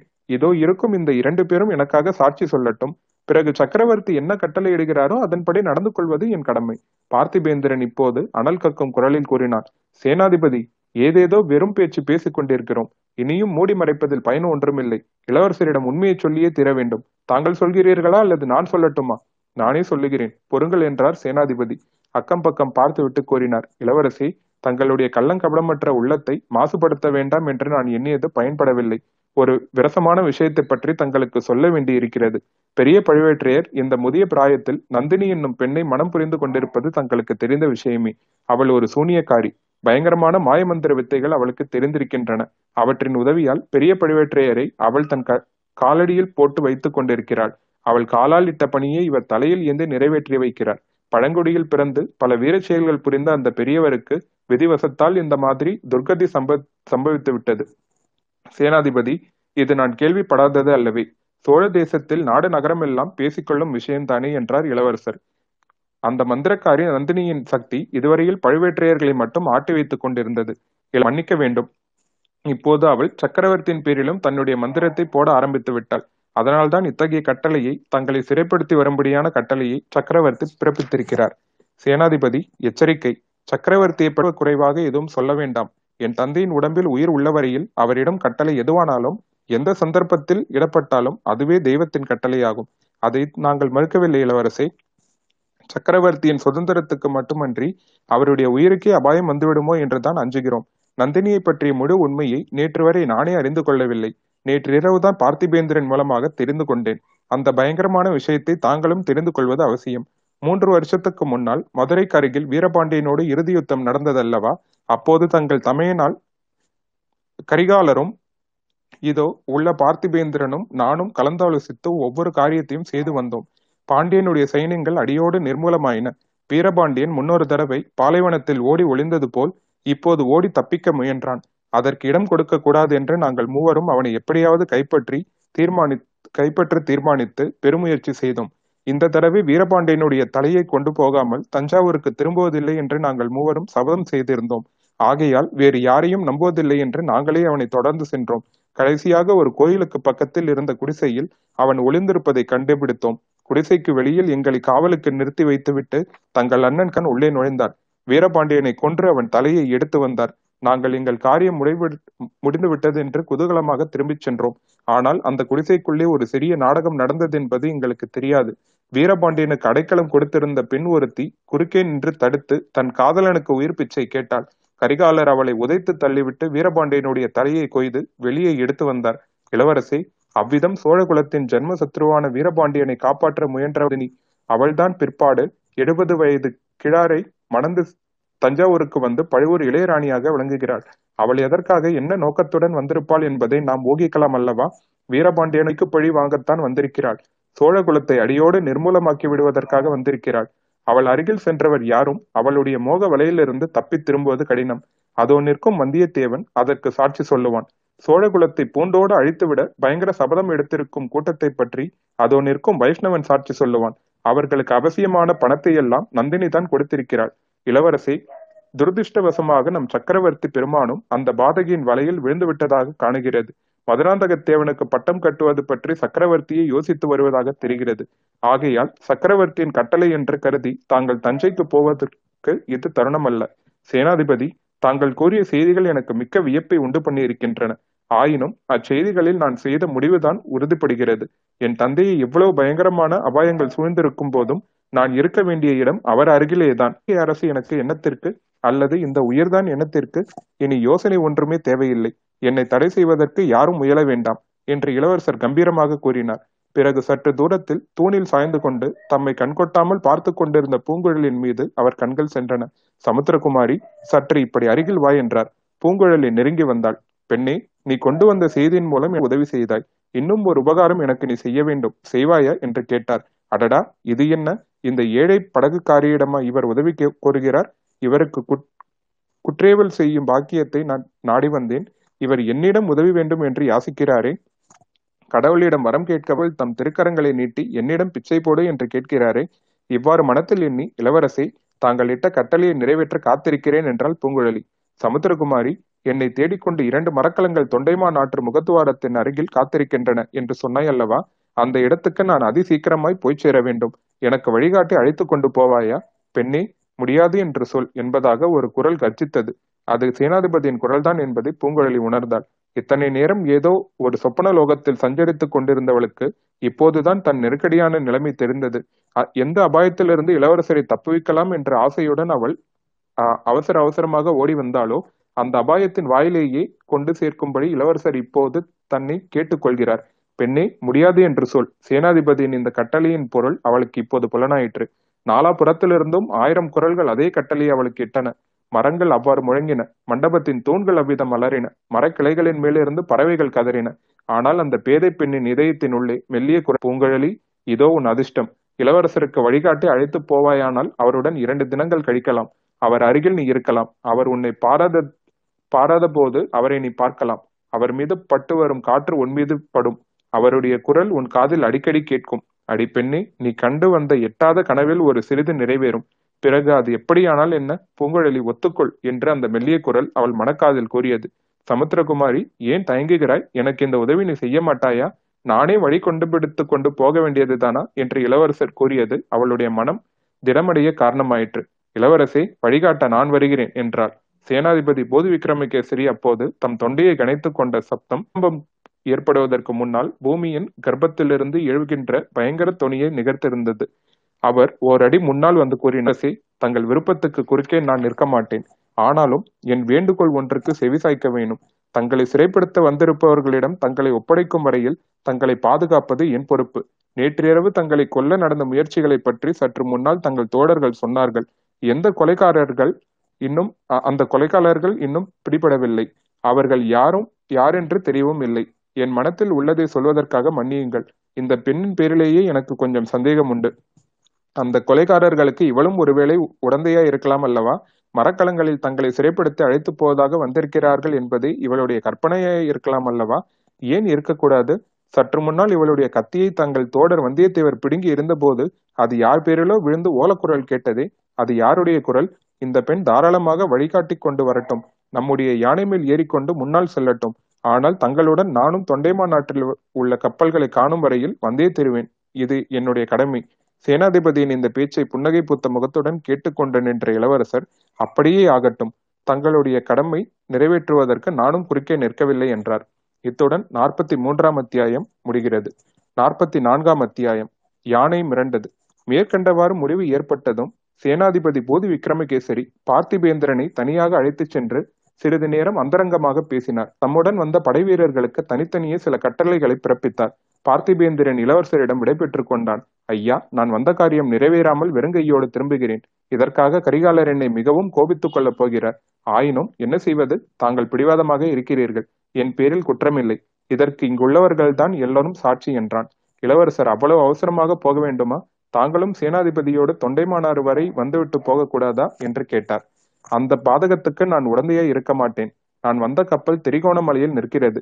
அங்கே போய் கப்பல் ஏறி கூடிய சீக்கிரம் நான் காஞ்சிக்கு போக வேண்டும். கரிகாலரிடம் நடந்ததை சொல்ல வேண்டும் என்றான் பார்த்திபேந்திரன். பின்னர் வந்தியத்தேவனை பார்த்து, வல்லவத்தரையனே, என்னுடன் நீ காஞ்சிக்கு வரவில்லையா என்று கேட்டான். வந்தியத்தேவன் சிறிது திடுக்கிட்டு நின்றுவிட்டு, இல்லை, இளவரசருடன் போக விரும்புகிறேன் என்றான். நல்லது, என்னுடன் வராததற்கு பிறகு வருத்தப்படுவாய் என்று சொல்லிவிட்டு பார்த்திபேந்திரன் புறப்பட்டான். சேனாதிபதியின் கட்டளையின்படி அவனுடன் சில வீரர்கள் கிளம்பி சென்றார்கள். வந்தியத்தேவன் ஆழ்வார்க்கடியானிடம், அந்த பல்லவன் கூறியதன் பொருள் என்ன? தன்னுடன் வராததற்காக நான் வருத்தப்படுவேன் என்று ஏன் கூறினான்? உமக்கு ஏதாவது தெரிகிறதா என்று கேட்டான். சேனாதிபதியும் அவனும் கலந்து பேசி ஏதோ சூழ்ச்சி செய்திருக்கிறார்கள். அதன் விவரம் இன்னதென்று தானே சீக்கிரத்தில் தெரியும். உண்மையில் இப்போது ஏற்பட்டிருக்கும் சங்கடத்துக்கு மூல காரணம் இந்த கொடும்தான் என்றான். அது எப்படி சேனாதிபதி இருக்க முடியும்? எல்லாம் அவருடைய வேலைதான். அவருடைய குடும்ப பெண் ஒருத்தி பழையாறையில் வளர்கிறாள் என்பது உனக்கு தெரியும் அல்லவா? நன்றாய் தெரியும். வானதி தேவியைத்தானே சொல்கிறீர்கள்? ஆமாம். அந்த பெண்ணை இளவரசருக்கு கல்யாணம் பண்ணி கொடுத்து இலங்கை அரசராக இவருக்கு முடிசூட்டி விட வேண்டும் என்று சேனாதிபதிக்கு ஆசை. பக்த குருக்கள் கொண்டு இலங்கை கிரீடத்தை அளிக்கும்படி ஏவியவர் இவர்தான். இவருடைய முயற்சியை ரகசியமாக வைத்திருக்கவாவது தெரிந்ததா? அதுவும் இல்லை. செய்தி தஞ்சை கெட்டுவிட்டது. அதனால்தான் முதன் மந்திரி அனிருத்தர் இலங்கைக்கு வந்தார். என்னையும் இளவரசரிடம் அனுப்பி வைத்தார். வந்தியத்தேவா, எது எப்படியானாலும் நம்முடைய உயிரை நாம் பத்திரமாக காப்பாற்றிக் கொள்ள வேண்டும். இளவரசர் இலங்கை சிம்மாசனத்தை ஏற்க மறுத்தது பற்றி நீயும் நானும் தஞ்சையில் சாட்சி சொல்லும்படி நேரிடலாம். இதற்குள் சேனாதிபதியின் காரியங்கள் முடிந்துவிட்டன. அவருடன் வந்திருந்த படை வீரர்களில் நாலு பேரை தவிர மற்றவர்கள் எல்லோரும் வெவ்வேறு திசையில் புறப்பட்டு சென்றார்கள். கடைசியாக இளவரசரின் கோஷ்டியும் புறப்பட்டது. இளவரசர், சேனாதிபதி, வந்தியத்தேவன், ஆழ்வார்க்கடியான் இவர்களுடனே மேற்கூறிய நாலு வீரர்களும் உயர்ந்த சாதி குதிரைகள் மீதேறி வடதிசை நோக்கி புறப்பட்டார்கள். இவர்களை பின்தொடர்ந்து பூங்குழலி ஏறியிருந்த யானை என்று கம்பீரமாக நடந்து வந்தது. பூங்குழலியை தவிர அதன் மீது யானைப்பாகன் ஒருவன் மட்டுமே ஏறிக்கொண்டிருந்தான். கொஞ்ச தூரம் ராஜபாட்டை வழியாக அவர்கள் சென்றார்கள். ஆனால் ராஜபாட்டையில் பிரயாணம் செய்வது சுலபமாக இல்லை. வழியெங்கும் ஜனக்கூட்டமாய் இருந்தது. இளவரசர் அவ்வழியில் வருகிறார் என்பது எப்படியோ ஜனங்களுக்கு தெரிந்து போயிருந்தது. இலங்கை தீவின் வடபகுதியில் அப்போதெல்லாம் தமிழர்களே அதிகமாக வசித்து வந்தார்கள். அங்கங்கே ஜனங்கள் கும்பல் கும்பலாக நின்று இளவரசர் அருள்மொழிவர்மர் வாழ்க, சேனாதிபதி கொடும்பாளூர் வேளார் வாழ்க என்று கோஷித்தார்கள். சில இடங்களில் ஜனங்கள் குதிரைகளை சூழ்ந்து கொண்டு பின்தொடர்ந்து வந்தார்கள். வரவர பின்தொடர்ந்து வரும் கூட்டம் அதிகமாகி கொண்டு வந்தது. குதிரைகள் வேகமாக போக முடியவில்லை. இளவரசர் சேனாதிபதியுடன் இதை பற்றி விவாதத்தின் பேரில் ராஜபாட்டையிலிருந்து விலகி காட்டு வழியில் போவதென்று தீர்மானமாயிற்று. ஜனங்களை மெதுவாக கழித்து கட்டிவிட்டு அவர்கள் காட்டு வழியில் பிரவேசித்தார்கள். காட்டு வழியில் இயற்கை இடையூறுகள் காரணமாக வேகமாக போக முடியவில்லை. கொஞ்ச தூரம் போனதும் தாமரை தடாகம் ஒன்று தென்பட்டது. அதன் கரைக்கு வந்ததும் எதிர்கரையில் ஒரு பெரிய ஜனகும்பல் நிற்பது தெரிந்தது. இவர்களை பார்த்தவுடனே அந்த ஜனகும்பலின் மத்தியிலிருந்து தாரை, தப்பட்டை, கொம்பு, பேரிகை முதலிய வாத்தியங்களின் பெருமுழக்கம் கிளம்பிற்று. கொஞ்சம் இருங்கள், நான் போய் அவர்கள் யார் என்று பார்த்துவிட்டு வருகிறேன் என்று கூறிவிட்டு சேனாதிபதி குதிரையை தட்டிவிட்டு கொண்டு முன்னதாக சென்றார். சிறிது நேரத்துக்கெல்லாம் திரும்பி வந்து, இளவரசர் இந்த வழி வருவது எப்படியோ இவர்களுக்கு தெரிந்திருக்கிறது. இளவரசருக்கு மரியாதை செய்யத்தான் இந்த கிராமத்து மக்கள் வந்திருக்கிறார்கள் என்றார். ஜனங்கள் நெருங்கி வந்தார்கள். இளவரசரை சுற்றி சுற்றி வந்து அடங்காத ஆர்வத்துடன் பார்த்தார்கள். பல வகை ஜெய கோஷங்களையும் வாழ்த்தொலிகளையும் கிளப்பினார்கள். அவற்றில் ஈழத்தரசர் அருள்மொழிவர்மர் வாழ்க என்ற கோஷம் மட்டும் பிரதானமாய் இருந்தது. இளவரசர் முகத்தில் புன்னகை மலர்ந்தது. அந்த ஜன கூட்டத்திற்கு தலைவன் என்று தோன்றிய ஒருவனை அருகில் அழைத்தார். இவர்கள் எதற்காக எனக்கு ஈழத்து அரசு பட்டம் கட்டுகிறார்கள் என்று கேட்டார். அவன் மிக பணிவுடன், அரசு பன்னெடுங்காலமாக இந்த ஈழ நாடு நிலையான அரசு இல்லாமல் அவதிப்பட்டு வருகிறது. பொன்னியின் செல்வர் ஈழ நாட்டின் மன்னராக வேண்டும் என்பது எங்கள் கோரிக்கை. இந்நாட்டில் வாழும் எல்லா ஜனங்களுடைய விருப்பமும் அதுதான். தமிழர்கள், சிங்களவர்கள், சைவர்கள், பௌத்தர்கள், துறவிகள், இல்லறத்தார் எல்லோரும் இதையே விரும்புகிறார்கள் என்று கூறினான். இளவரசருக்கும் அவரை சேர்ந்தவர்களுக்கும் விருந்து அளிக்க அவர்கள் ஏற்பாடு செய்திருந்தார்கள். விருந்தை ஏற்றுக்கொள்ளாமல் போக முடியவில்லை. விருந்துண்ட பிறகு விடை பெற்று புறப்படுவதற்கு வெகு நேரம் ஆகிவிட்டது. இளவரசருக்கு உபச்சாரங்கள் நடந்து கொண்டிருந்த சமயத்தில் வந்தியத்தேவனும் ஆழ்வார்க்கடியானும் தனித்து பேசிக் கொண்டிருக்க சந்தர்ப்பம் கிடைத்தது. தம்பி, பார்த்தாயா? இதெல்லாம் சேனாதிபதியின் சூழ்ச்சி என்று தெரியவில்லையா? முன்னாலேயே அவசரமாக செய்தி அனுப்பி இந்த உபச்சாரங்களை எல்லாம் ஏற்பாடு செய்திருக்கிறார் என்றான் ஆழ்வார்க்கடியான். சேனாதிபதியின் ஏற்பாடுதான் என்று ஒருவாறு தெரிகிறது.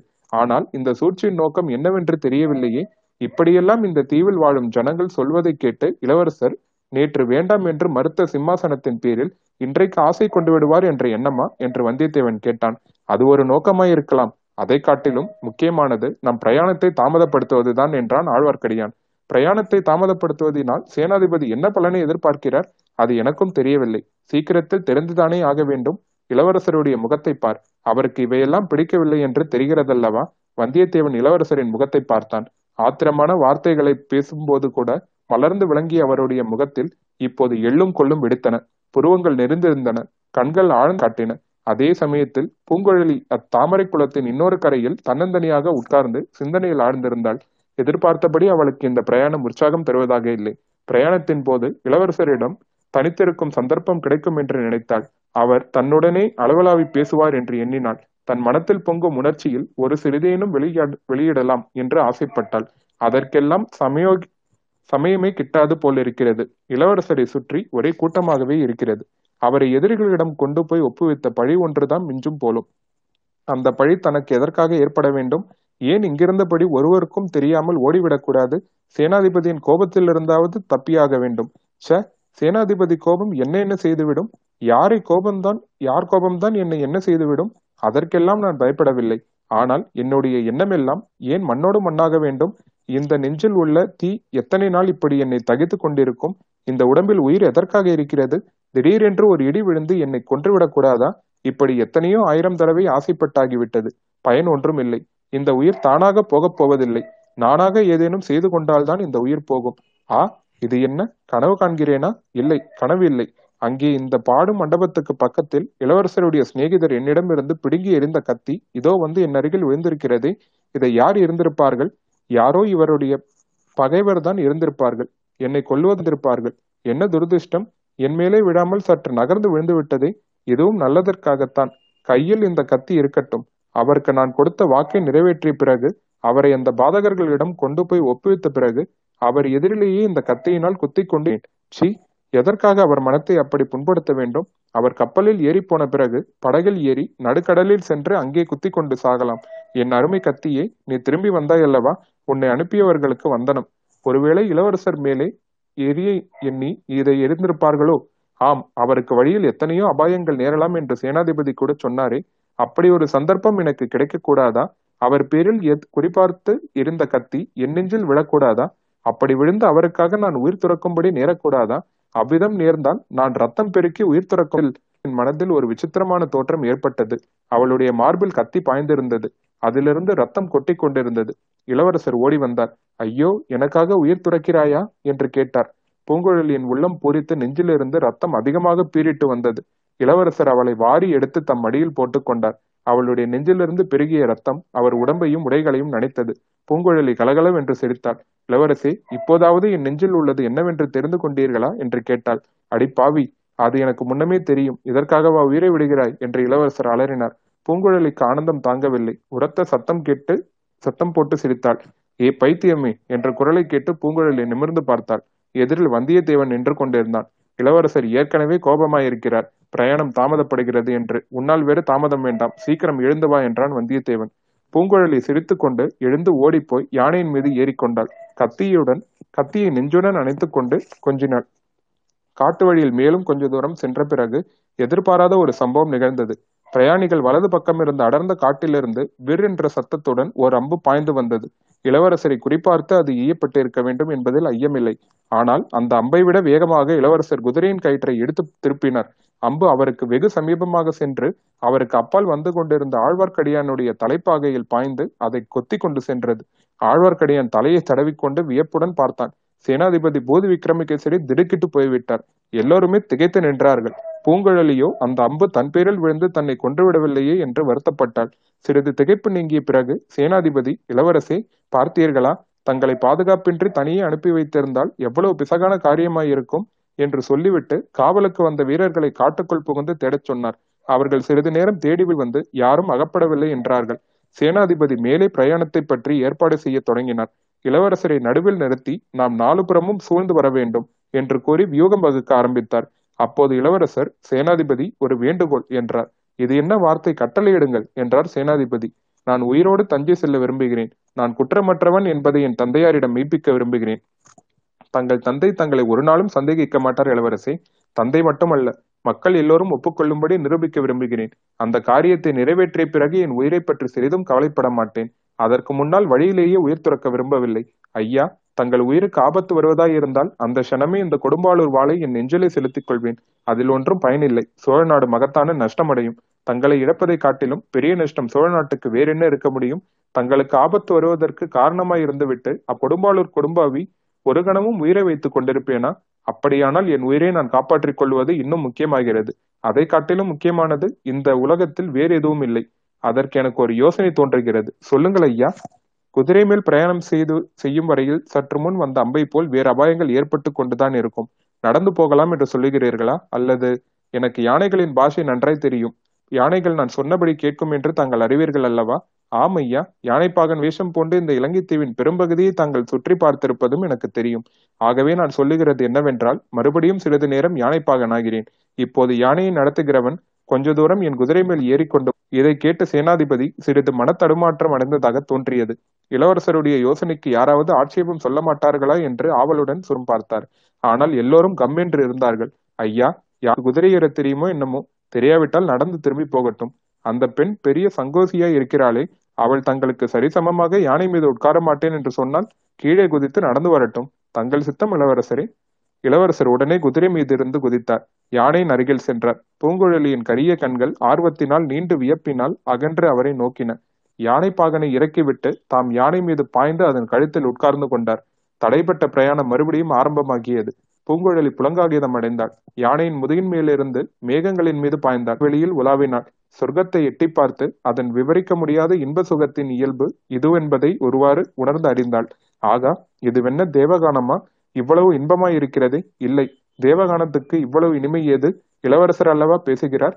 சமுத்திரகுமாரி, என்னுடன் இந்த யானை மீது தனியாக இருப்பது உனக்கு அருவறுப்பாய் இருக்கிறதா?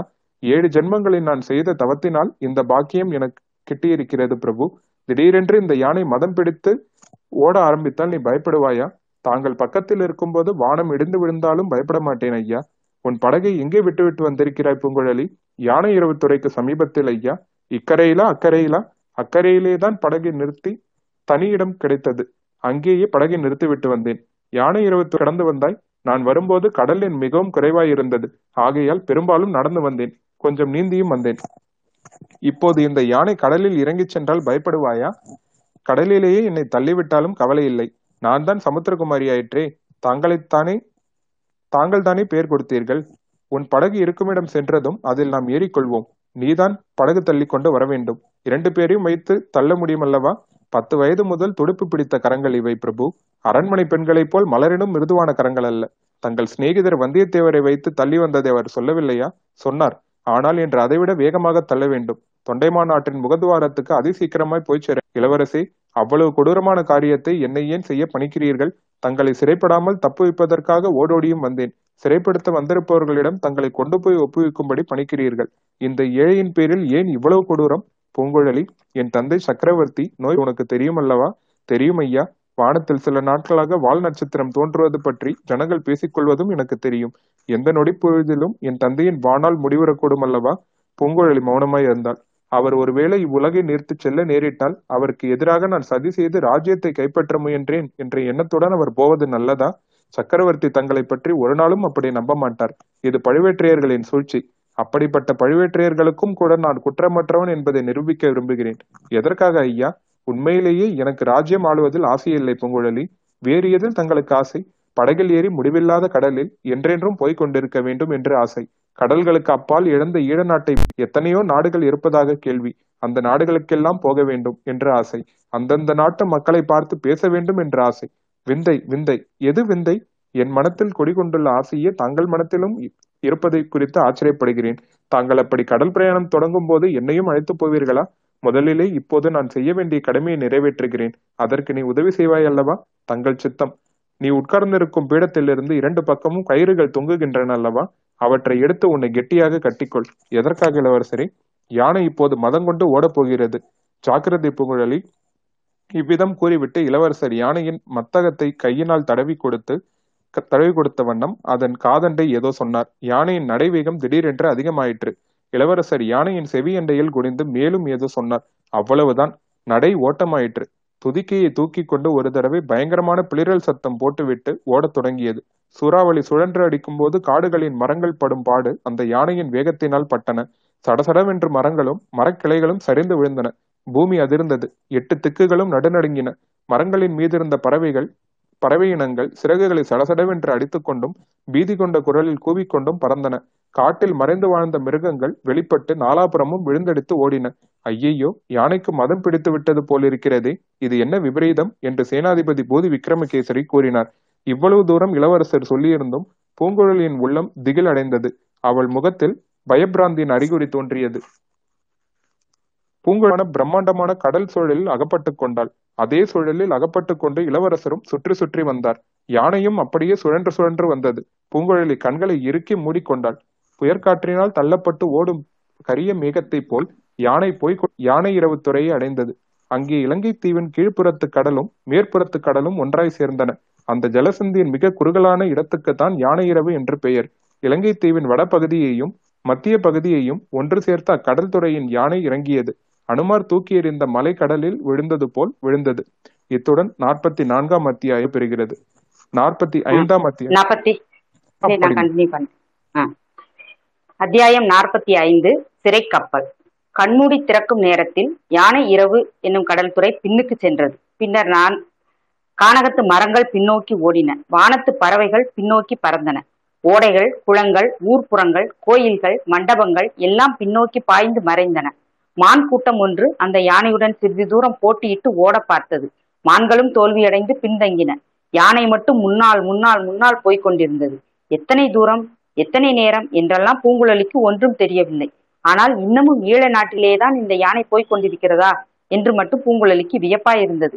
இத்தனை நேரம் அந்த தீவை மூன்று தடவை கடந்து போயிருக்கலாமே. இல்லை இல்லை, இந்த யானை ஈழ நாட்டை கடந்து செல்லவில்லை, பூலோகத்தை கடந்து போய்கொண்டிருந்தது.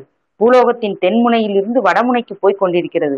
இதன் முதியில் ஏறிக்கொண்டு நானும் பூமியை பிரதட்சணம் செய்கிறேன். நான் மட்டுமா? இளவரசரும் தான். முதலில் யானை மதம் மதம் பிடித்து ஓடத் தொடங்கியதும் பூங்குழலிக்கு கொஞ்சம் பயமாய்த்தான் இருந்தது. பயத்துடன் என்ன நிகழ்கின்றது என்று தெரியாத தயக்கமும் இருந்தது. இரண்டு மூன்று தடவை இளவரசர் அவளை திரும்பி பார்த்து புன்னகை புரிந்தார். பின்னர் அவளுடைய பயமும் தயக்கமும் மறைந்தன. எல்லையற்ற உற்சாகம் அவளை ஆட்கொண்டது. கொஞ்ச நேரம் வரை இப்பூ உலகில் ஒரு மத கஞ்சத்தின் மீது ஏறி சென்றாள். திடீரென்று எப்படியோ சொர்க்கத்துக்கு போய்விட்டாள்.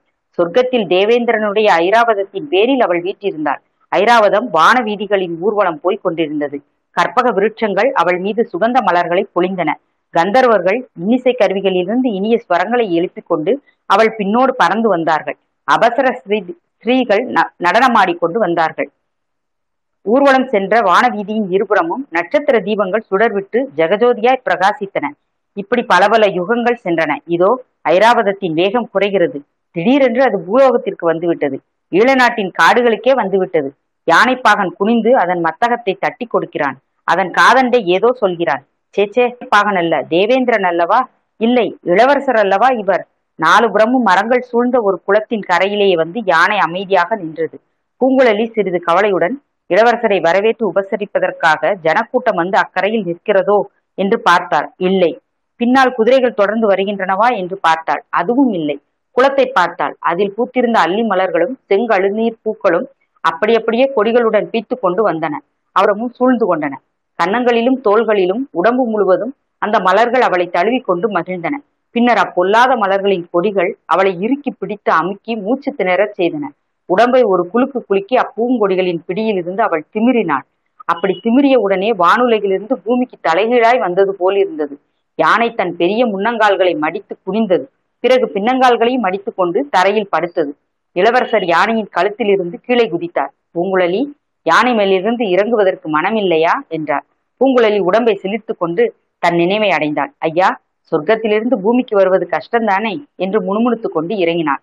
யானை மீண்டும் எழுந்து குளக்கரையில் ஒரு பெரிய மரத்தின் கிளையை ஒடித்து தன் அகண்ட வாய்க்குள்ளே திணித்து கொண்டது.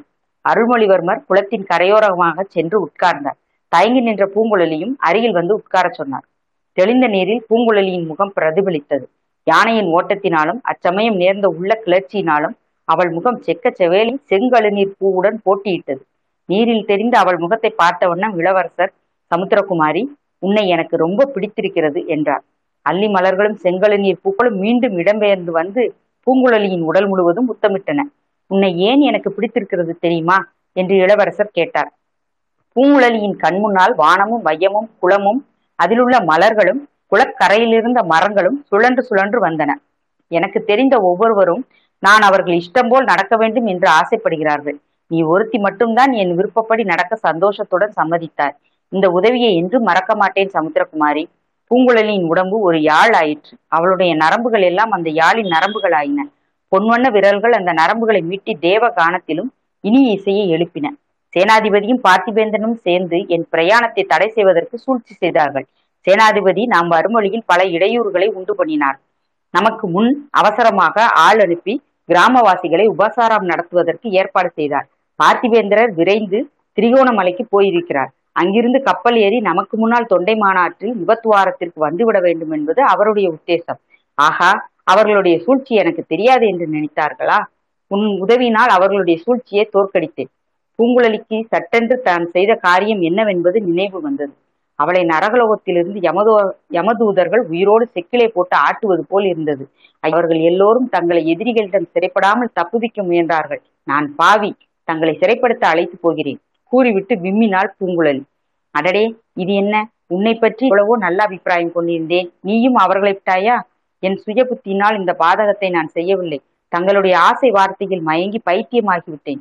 இப்போது புத்தி தெளிந்தது. நான் போகிறேன் என்று சொல்லிவிட்டு பூங்குழலி குதித்து எழுந்தாள். அவள் ஓடிப்போகாமல் தடுப்பதற்கு இளவரசர் அவளுடைய கரத்தை லேசாக தொட்டு பற்றினார்.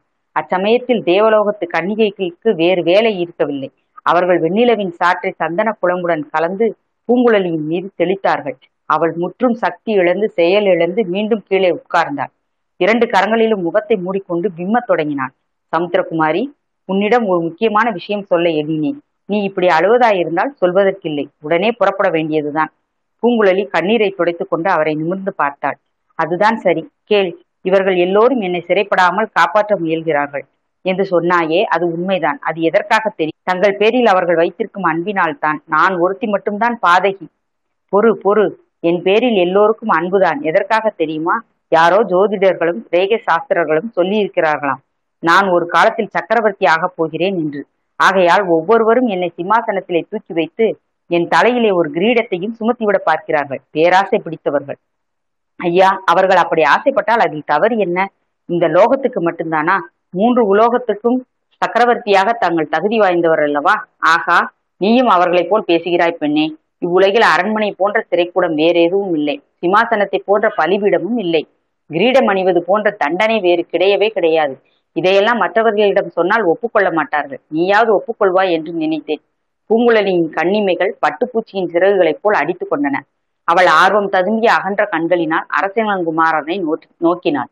சமுத்திரகுமாரி, உண்மையாக சொல். உன்னை வாழ்நாளெல்லாம் ஒரு சிம்மாசனத்தில் உட்கார்ந்திருக்கும்படி சொன்னால் உட்கார்ந்திருப்பாயா என்று இளவரசர் கேட்டார். பூங்குழலி சிறிது நேரம் யோசனை செய்தாள். பின்னர் மாட்டேன் என்று தெளிவாக சொன்னார். பார்த்தாயா, பின்னை என்னை மட்டும் அந்த தண்டனைக்கு ஏன் உள்ளாக்க விரும்புகிறாய்? தாங்கள் ராஜகுலத்தில் பிறந்தவர் அல்லவா? ராஜகுலத்தில் பிறந்ததனால் என்ன? நல்ல வேளையாக கடவுள் என்னை அந்த தண்டனைக்கு உள்ளாக்க விரும்பவில்லை. ராஜ்யம் ஆளுவதற்கு என் மூத்த சகோதரர் இருக்கிறார். என் பெரிய பாட்டனாரின் மகன் ஒருவரும் இருக்கிறார். அவரும் ராஜ்யம் ஆள ஆசைப்படுகிறார். ஆகா, அது தங்கள் காதுக்கும் எட்டிவிட்டதா என்றாள் பூங்குழலி. நல்ல கதை, எனக்கு தெரியாது என்று நினைத்தாயா என்ன? ஆகையால் தஞ்சாவூர் சிம்மாசனம் அதன் பேரில் உட்கார்வதற்கு ஆள் இல்லாமல் தவிக்கப் போவதில்லை. அத்துடன் எனக்கு கிரீடம் சுமந்து ஆளும் ராஜ்ய ஆசையும் இல்லை. தங்களுக்கு எதிலேதான் ஆசை என்று கேட்டாள் பூங்குழலி. அப்படி கேள் சொல். சற்று முன் இந்த மத்த கஜத்தின் மீது உட்கார்ந்து பிரயாணம் செய்தோமே, இம்மாதிரி வனங்கள் வனாந்தரங்கள் எல்லாம் புகுந்து சண்ட மாறுதம் போல் சுற்றி வருவதில் எனக்கு ஆசை. கப்பல்களில் ஏறி கடல்களை கடந்து செல்வதில் ஆசை.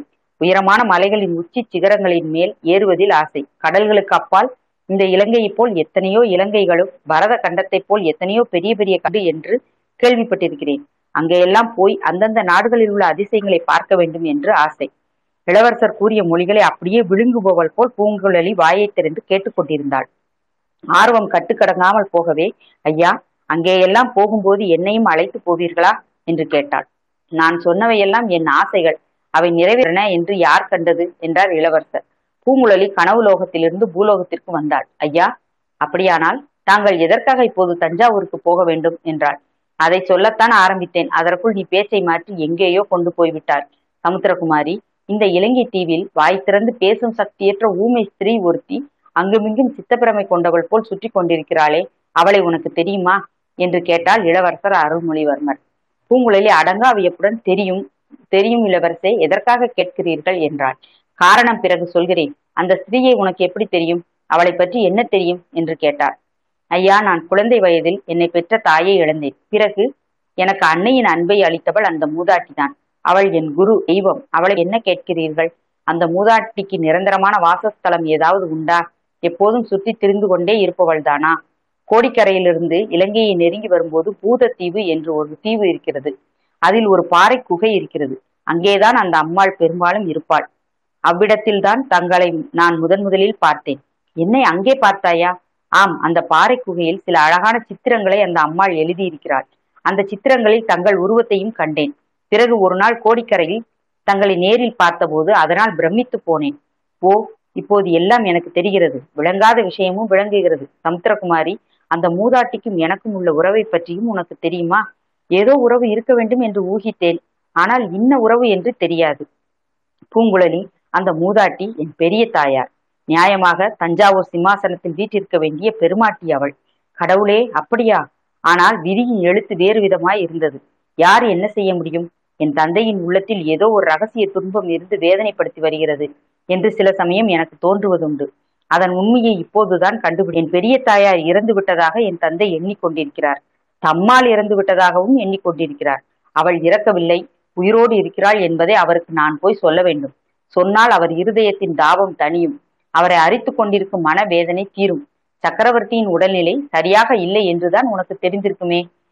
மனித வாழ்க்கை அனித்தியமானது. எப்போது என்ன நேரிடும் என்று யாரும் சொல்வதற்கில்லை.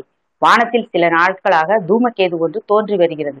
அதை பற்றி ஜனங்கள் பலவாறு பேசிக்கொள்கிறார்கள். சக்கரவர்த்தியின் மனமும் அதனால் பாதிக்கப்பட்டிருக்கிறது என்று தெரிகிறது. இந்த நிலைமையில் விபரீதமாக எதுவும் நேருவதற்கு முன்னர் நான் கண்டுபிடித்த விவரத்தை அவருக்கு தெரிவித்து விட வேண்டும். சமுத்திரகுமாரி, அதற்காகவேதான் நான் அவசரமாக தஞ்சைக்கு போக விரும்புகிறேன். நீ எனக்கு செய்யும் உதவி எவ்வளவு முக்கியமானது என்று இப்போது தெரிகிறதல்லவா? ஆர்வத்துடன் இளவரசனின் வார்த்தைகளை கேட்டுக்கொண்டிருந்த பூங்குழலி ஒரு பெருமூச்சு விட்டாள். கடவுளே, மனித வாழ்க்கையில் ஏன் இத்தனை இன்பத்துடன் துன்பத்தையும் வைத்தாய் என்று முணுமுணுத்தாள். பிறகு இளவரசரை பார்த்து, ஐயா, இந்த பேதையினால் தங்களுக்கு ஏதேனும் உதவி ஏற்பட்டால் அது என் பூர்வ ஜென்ம பாக்கியம். ஆனால் இதற்கு என் உதவி ஏன்? சேனாதிபதி முதலியவர்களிடம் சொல்லியிருந்தால் அவர்கள் தங்களை தஞ்சைக்கு அனுப்பியிருக்க மாட்டார்களா என்றாள். இல்லை, அவர்கள் யாரிடமும் சொல்ல நான் விரும்பவில்லை. என்னை எப்படியாவது சிம்மாசனம் ஏற்றுவதில் முனைந்திருக்கும் அவர்களுக்கு இது ஒன்று முக்கியமாக தோன்றாது. என் தந்தையின் அந்தரங்கத்தை அவர்களிடமெல்லாம் சொல்வதற்கு நான் இஷ்டப்படவில்லை. சொன்னால் அவர்கள் புரிந்து கொண்டிருக்கவும் மாட்டார்கள். உன்னிடம் இன்னோ இன்னொரு உதவியும் கோருகிறேன் சமுத்திரகுமாரி. அதற்காகவே முக்கியமாக இங்கே யானையை நிறுத்தினேன். எனக்கு சக்கரவர்த்தி பட்டமும் சம் சாம்ராஜ்ய சிம்மாசனமும் ஆசிரியர்கள் என் வாழ்க்கையில் பல அபாயங்கள் பல கண்டங்கள் ஏற்படும் என்றும் சொல்லியிருக்கிறார்கள். இந்த பிரயாணத்தில் அப்படி ஏதாவது எனக்கு நேர்ந்து விட்டால், என் தந்தையை நான் சந்திக்க முடியாமல் போய்விட்டால், நீ சக்கரவர்த்தியிடம் போக வேண்டும். எப்படியாவது அவரை சந்தித்து என் பெரியம்மை உயிரோடு இருக்கிறாள் என்பதை அவரிடம், அவர் இஷ்டப்பட்டால் அந்த மூதாட்டியை அவரிடம் அழைத்து போக வேண்டும். இந்த காரியத்தை எல்லாம் செய்வாயா பூங்குழலி? தங்களுக்கு ஒரு கண்டமும் நேராது. அபாயம் தங்களிடம் நெருங்கா நெருங்க பயந்து ஓடும். கட்டாயம் பத்திரமாய் தஞ்சாவூர் போய் சேர்வீர்கள். ஒருவேளை எனக்கு ஏதாவது நேர்ந்தால் நான் கோரியபடி செய்வாய் அல்லவா? கட்டாயம் செய்கிறேன் இளவரசே. இந்த முக்கியமான காரியத்தை வேறு யாரிடமும் நான் ஒப்புவிக்க முடியும்? நீயே சொல் பார்க்கலாம். என்னிடம் ஒப்புவிக்க வேண்டிய காரியத்தை ஒப்புவித்தாகிவிட்டது. இத்துடன் என் உபயோகம் தீர்ந்து விட்டதல்லவா? நான் விடைபெற்றுக் கொள்ளலாமா என்றாள் பூங்குழலி. அவளுடைய குரல் கண்ணீரின் ஈரப்பசையோடு கலந்து வந்தது. ஆகா, அது எப்படி? தொண்டை மாநாட்டின் முகத்துவாரத்தை இன்னும் நாம் அடையவில்லையே. சோழ நாட்டு போர்க்கப்பல்களை இன்னும் காணவில்லையே. அதற்குள் எப்படி விடைபெற்றுக் கொள்ளலாம்? கோபித்துக் கொள்ளாதே. இன்னும் சிறிது நேரம் பல்லை கடித்துக் கொண்டு என்னுடைய சகவாசத்தை பொறுத்துக்கொள். யானை மேல் மறுபடியும் ஏறி இன்னும் கொஞ்ச தூரம் என்னுடன் வா. புலிக்கொடி பறக்கும் கப்பலை தூரத்தில் கண்டதும் நீ என்னை விட்டு பிரிந்து செல்லலாம் என்றார் இளவரசர். மறுமொழி ஒன்றும் சொல்லாமல் பூங்குழலி யானை நின்ற இடத்தை நோக்கி நடந்தாள். இளவரசரும் சென்றார். அவருடைய வார்த்தைக்கு படிந்து யானை மண்டியிட்டு படுத்தது. இருவரும் அதன் முதுகில் ஏறி கொண்டார்கள். முன்போல் யானையை இளவரசர் விரட்டவில்லை. ஆயினும் விரைவாகவே நடந்து சென்றது. சமுத்திரகுமாரி, எனக்கு மிகவும் பிடித்த சில காரியங்களை பற்றி சொன்னேனே,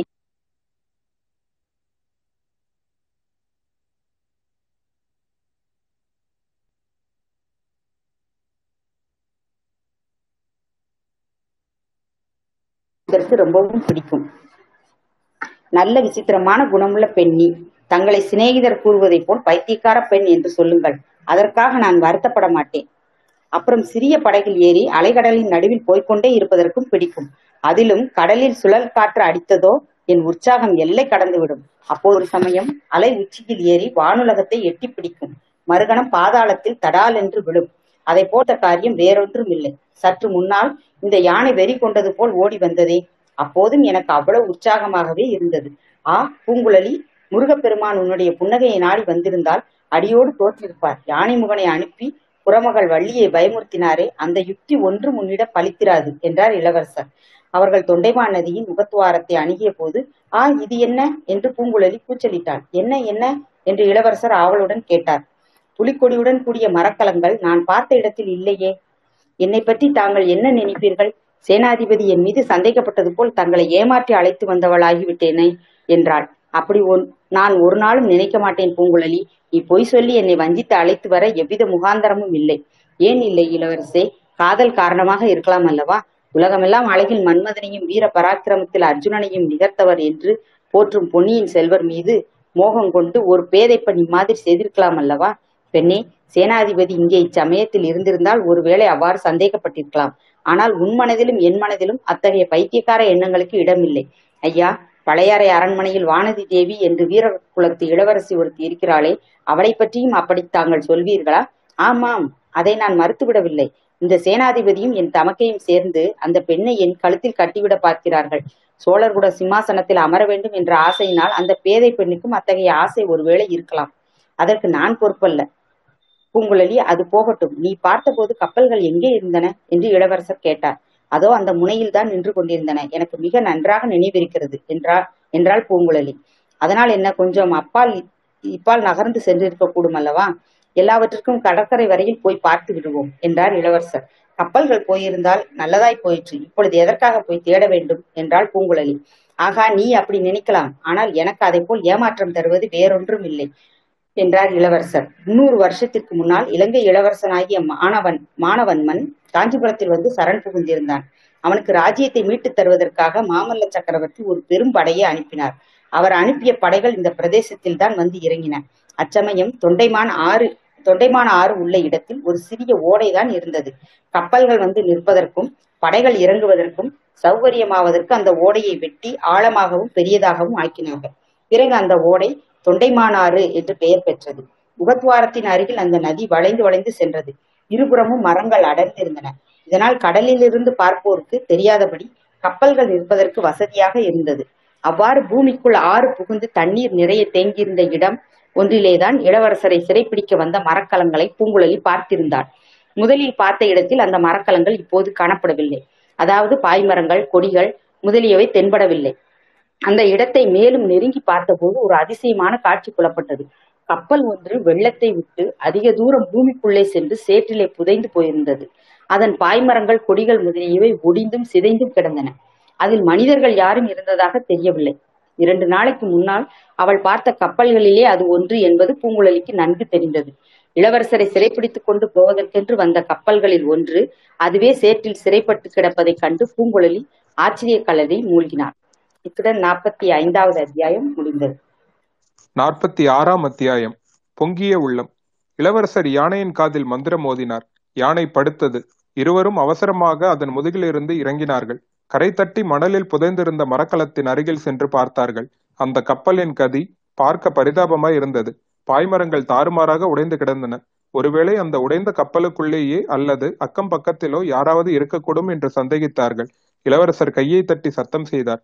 பூங்குழலி வாயை குவித்துக் கொண்டு கூவி பார்த்தாள்.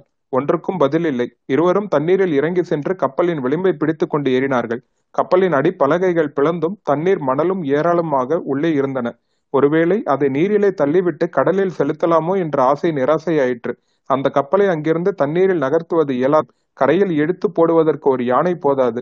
பல யானைகள், பல ஆட்களும் வேண்டும். அதை செப்பனிட பல மாதங்கள் மரக்கல தச்சர்கள் வேலை செய்தாக வேண்டும். சிதைந்து கிடந்த பாய்மரங்களுக்கிடையே சிக்கியிருந்த புலிக்கொடியை இளவரசர் எடுத்து பார்த்தார். அது அவருக்கு மிக அளித்தது என்று நன்றாய் தெரிந்தது. பூங்குழலி, நீ பார்த்த கப்பல்களில் ஒன்றுதானா இது என்று கேட்டார். அப்படித்தான் தோன்றுகிறது. இன்னொரு கப்பல் அடியோடு மூழ்கி தொலைந்து போய்விட்டது போலிருக்கிறது என்றாள் பூங்குழலி. அவளுடைய குரலில் குதூகலம் துணித்தது. என்ன இவ்வளவு உற்சாகம் என்று இளவரசர் கேட்டார். தங்களை சிறைப்படுத்திக் கொண்டு போவதற்கு வந்த கப்பல்கள் மூழ்கி தொலைந்து போனால் எனக்கு உற்சாகமாக இராதா என்றால் பூங்குழலி. நீ உற்சாகப்படுவது தவறு சமுத்திரகுமாரி, ஏதோ விபரீதமாக நடந்து போயிருக்கிறது. புலிக்கொடி தாங்கிய மரக்கலத்துக்கு இந்த கதி நேர்ந்தது எனக்கு வேதனை அளிக்கிறது. இது எப்படி நேர்ந்தது என்றும் தெரியவில்லை. இதில் இருந்த வீரர்களும் மாலுமிகளும் என்ன ஆனார்கள்? அதை நினைத்தால் என் மனம் மேலும் குழம்புகிறது.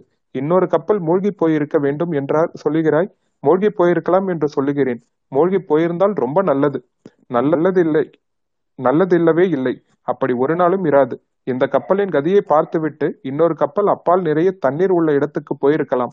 இந்த கப்பல் ஏன் இவ்வளவு கரையறையில் வந்திருக்க வேண்டும் என்றும் தெரியவில்லை. சோழ நாட்டு மாலுமிகள் ஆயிரம் ஆயிரம் ஆண்டுகளாக கப்பல் விட்டு பழக்கமுள்ள பரம்பரையில் வந்தவர்கள். அவர்கள் இத்தகைய தவறு ஏன் செய்தார்கள்?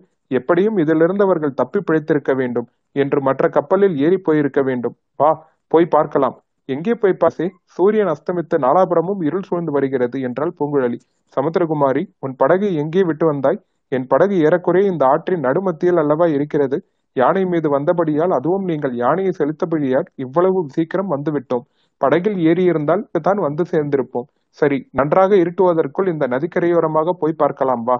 இங்குள்ள மரங்கள் கடல் நன்றாய் தெரியாமல் மறைக்கின்றன. ஒருவேளை இன்னொரு கப்பலை கடலில் சற்று தூரத்தில் கொண்டு போய் நிறுத்தியிருக்கலாம் அல்லவா? யானை அங்கேயே விட்டுவிட்டு இருவரும் நதிக்கரையோரமாக கடலை நோக்கி போனார்கள். சீக்கிரத்திலேயே கடற்கரை வந்துவிட்டது. கடலில் அமைதி குடிகொண்டிருந்தது. அலை என்பதற்கு அறிகுறியும் இல்லை. கண்ணு கெட்டிய தூரம் வரை பச்சை வர்ணமாக தோன்றியது. கடலின் பச்சை நிறமும் வானத்தின் மயங்கிய நீல நிறமும் வெகு தூரத்திற்கு அப்பால் ஒன்றாய் கலந்தன. மரக்கலமோ படகோ ஒன்றும் தென்படவில்லை. ஒன்றிரண்டு பறவைகள் கடலிலிருந்து கரையை நோக்கி பறந்து வந்தன. அவ்வளவுதான். சிறிது நின்று நாலாபுரமும் சுற்றி சுற்றி பார்த்துவிட்டு, சரி, புதைந்த மரக்கலத்துக்கு போகலாம் என்றார் இளவரசர். இருவரும் அந்த வழியே திரும்பி நடக்கத் தொடங்கினார்கள். பூங்குழலி, நீ எனக்கு செய்த உதவியை என்றும் மறக்க மாட்டேன். ஆனால் இங்கே நாம் பிரிந்து விட வேண்டியதுதான் என்றார் இளவரசர். பூங்குழலி மௌனமாயிருந்தாள். நான் சொல்கிறது காதில் விழுந்ததா? அந்த புதைந்த கப்பலிலேயே நான் காத்திருக்க தீர்மானித்து விட்டேன். சேனாதிபதி முதலியவர்கள் எப்படியும் இந்த இடத்தை தேடிக்கொண்டு வந்து சேருவார்கள். அவர்களுடன் கலந்தாலோசித்து மேலே செய்ய வேண்டியதை பற்றி முடிவு செய்வேன். ஆனால் உனக்கு இனி இங்கே வேலை இல்லை. உன் படகை தேடி பிடித்து போய்விடு. என் தந்தையை பற்றி நான் கூறியதை நினைவில் வைத்துக்கொள். பூங்குழலி தயங்கி நின்றாள். அங்கிருந்த மரம் ஒன்றின் மீது சாய்ந்தாள். அதன் தாழ்ந்த கிளை ஒன்றை அவள் பிடித்து கொண்டாள். என்ன சமுத்திரகுமாரி, என்ன? ஒன்றுமில்லை இளவரசே. தங்களிடம் விடைபெற்றுக் கொள்கிறேன். போய் வாருங்கள். கோபமா பூங்குழலி? கோபமா? தங்களிடம் கோபம் கொள்ள இந்த பேதைக்கு என்ன அதிகாரம்? அவ்வளவு அகம்பாவம் நான் அடைந்து விடவில்லை. பின்னர் ஏன் திடீரென்று இங்கே நின்று விட்டாய்? கோபமில்லை ஐயா, களைப்புத்தான். நான் உறங்கி இரண்டு நாள். இங்கேயே சற்று படுத்திருந்து விட்டு என் படகை தேடிக்கொண்டு போகிறேன். அது பௌர்ணமிக்கு மறுநாள். ஆகையால் அச்சமயம் கீழே கடலில் சந்திரன் உதயமாகிக் கொண்டிருந்தது. இரண்டொரு மங்கிய கிரணங்கள் பூங்குழலியின் முகத்திலும் விழுந்தன. இளவரசர் அந்த முகத்தை பார்த்தார். அதில் குடிக்கொண்டிருந்த சோர்வையும் பார்த்தார். கண்கள் பஞ்சமடைந்து இமைகள் தாமாக மூடிக்கொள்வதையும் பார்த்தார். சந்திரன் உதயமாகும் போது செந்தாமரை குவிதல் இயற்கைதான். ஆனால் பூங்குழலியின் முகத்தாமரை அப்போது குவிந்தது என்றும் மட்டும் சொல்வதற்கில்லை. அது வாடி வதங்கி சோர்ந்து போயிருந்தது. பெண்ணே, தூங்கி இரண்டு நாளாயிற்று என்றாயே. சாப்பிட்டு எத்தனை நாளாயிற்று என்றார். சாப்பிட்டும் இரண்டு நாளைக்கு மேல் ஆயிற்று. தங்களுடன் இருந்த வரையில் பசியே தெரியவில்லை. என் மூடத்தனத்தை என்னவென்று சொல்வது? இன்று பகல் நாங்கள் எல்லோரும் வயிறு புடைக்க விருந்துண்டோம். நீ சாப்பிட்டாயா என்று கூட கேட்க தவறிவிட்டேன். வா பூங்குழலி, என்னுடன் அந்த புதைந்த கப்பலுக்கு வா. அதில் தானியங்கள் சிதறி கிடந்ததை பார்த்து ஞாபகம் இருக்கிறது. அந்த தானியங்களை திரட்டி இன்று இரவு கூட்டாஞ்சோறு சமைத்து உண்போம். சாப்பிட்ட பிறகு நீ உன் வழியே போகலாம். ஐயா, சாப்பிட்டால் உடனே அங்கேயே படுத்து தூங்கி விடுவேன். இப்போதே கண்ணை சுற்றுகிறது. அதனால் என்ன? நீ அந்த புதைந்த கப்பலில் நிம்மதியாக படுத்து தூங்கு. நானும் யானையும் கரையிலிருந்து காவல் காக்கிறோம். பொழுது விடிந்ததும் நீ உன் படகை தேடிப்போ. இவ்விதம் சொல்லி இளவரசர் பூங்குழலியின் கரத்தை பற்றி அவளை தாங்குவார் போல் நடத்தி அழைத்து கொண்டு சென்றார். உண்மையிலேயே அவளுடைய கால்கள் தள்ளாடின என்பதை கண்டார். அந்த பெண்ணின் அன்புக்கு ஈரேழு உலகில் உள்ள இணை ஏது என்று எண்ணிய போது அவருடைய கண்களில் கண்ணீர் தொளித்தது. புதைந்திருந்த கப்பலுக்கு அவர்கள் திரும்பி வந்தபோது அக்கப்பலுக்கு பின்னால் புகை கிளம்புவதை கண்டு திடுக்கிட்டார்கள். ஒருவேளை இந்த கப்பலை சேர்ந்தவர்கள் எங்கேயாவது போயிருந்து திரும்பி வந்திருக்கலாம் அல்லவா? திடீரென்று அவர்கள் முன்னால் தோன்றினால் ஏதாவது ஒன்று கிடக்க ஒன்று நேரிடக்கூடும். ஒன்று கிடக்க ஒன்று நேரிடக்கூடும். ஆகையால் சத்தமிடாமல் சென்றார்கள். வெகு சமீபத்தில் அவர்கள் போன பிறகு பேச்சுக்குரல் ஒன்றும் கேட்கவில்லை. மறைவில் இருப்பவர்கள் யார், அவர்கள் எத்தனை பேர் என்றும் தெரியவில்லை. வள்ளிக்கிழங்கு சுடும் மனம் மட்டும் கம்மென்று வந்தது. பூங்குழலியின் நிலையை இப்போது இளவரசர் நன்கு அறிந்திருந்தபடியால் அவளுடைய பசியை தீர்ப்பது முதல் காரியம் என்று கருதினார். ஆகையால் வந்தது வரட்டும் என்று கப்பலை சுற்றி கொண்டு அப்பால் சென்று பார்த்தார். அங்கே அடுப்பு மூட்டி சமைப்பதற்கு ஏற்பாடுகள் செய்து கொண்டிருந்தது ஒரு பெண்மணி என்று தெரிந்தது. யார் அந்த பெண்மணி என்பதும் அடுத்த கணத்திலேயே தெரிந்து போயிற்று. அந்த மூதாட்டி இவர்களை கண்டு ஆச்சரியப்பட்டதாக தெரியவில்லை. இவர்களை எதிர்பார்த்தவர்களாகவே தோன்றியது. வாய்ப்பேச்சின் உதவியின்றி இவர்களை அம்மூதாட்டி வரவேற்றாள்.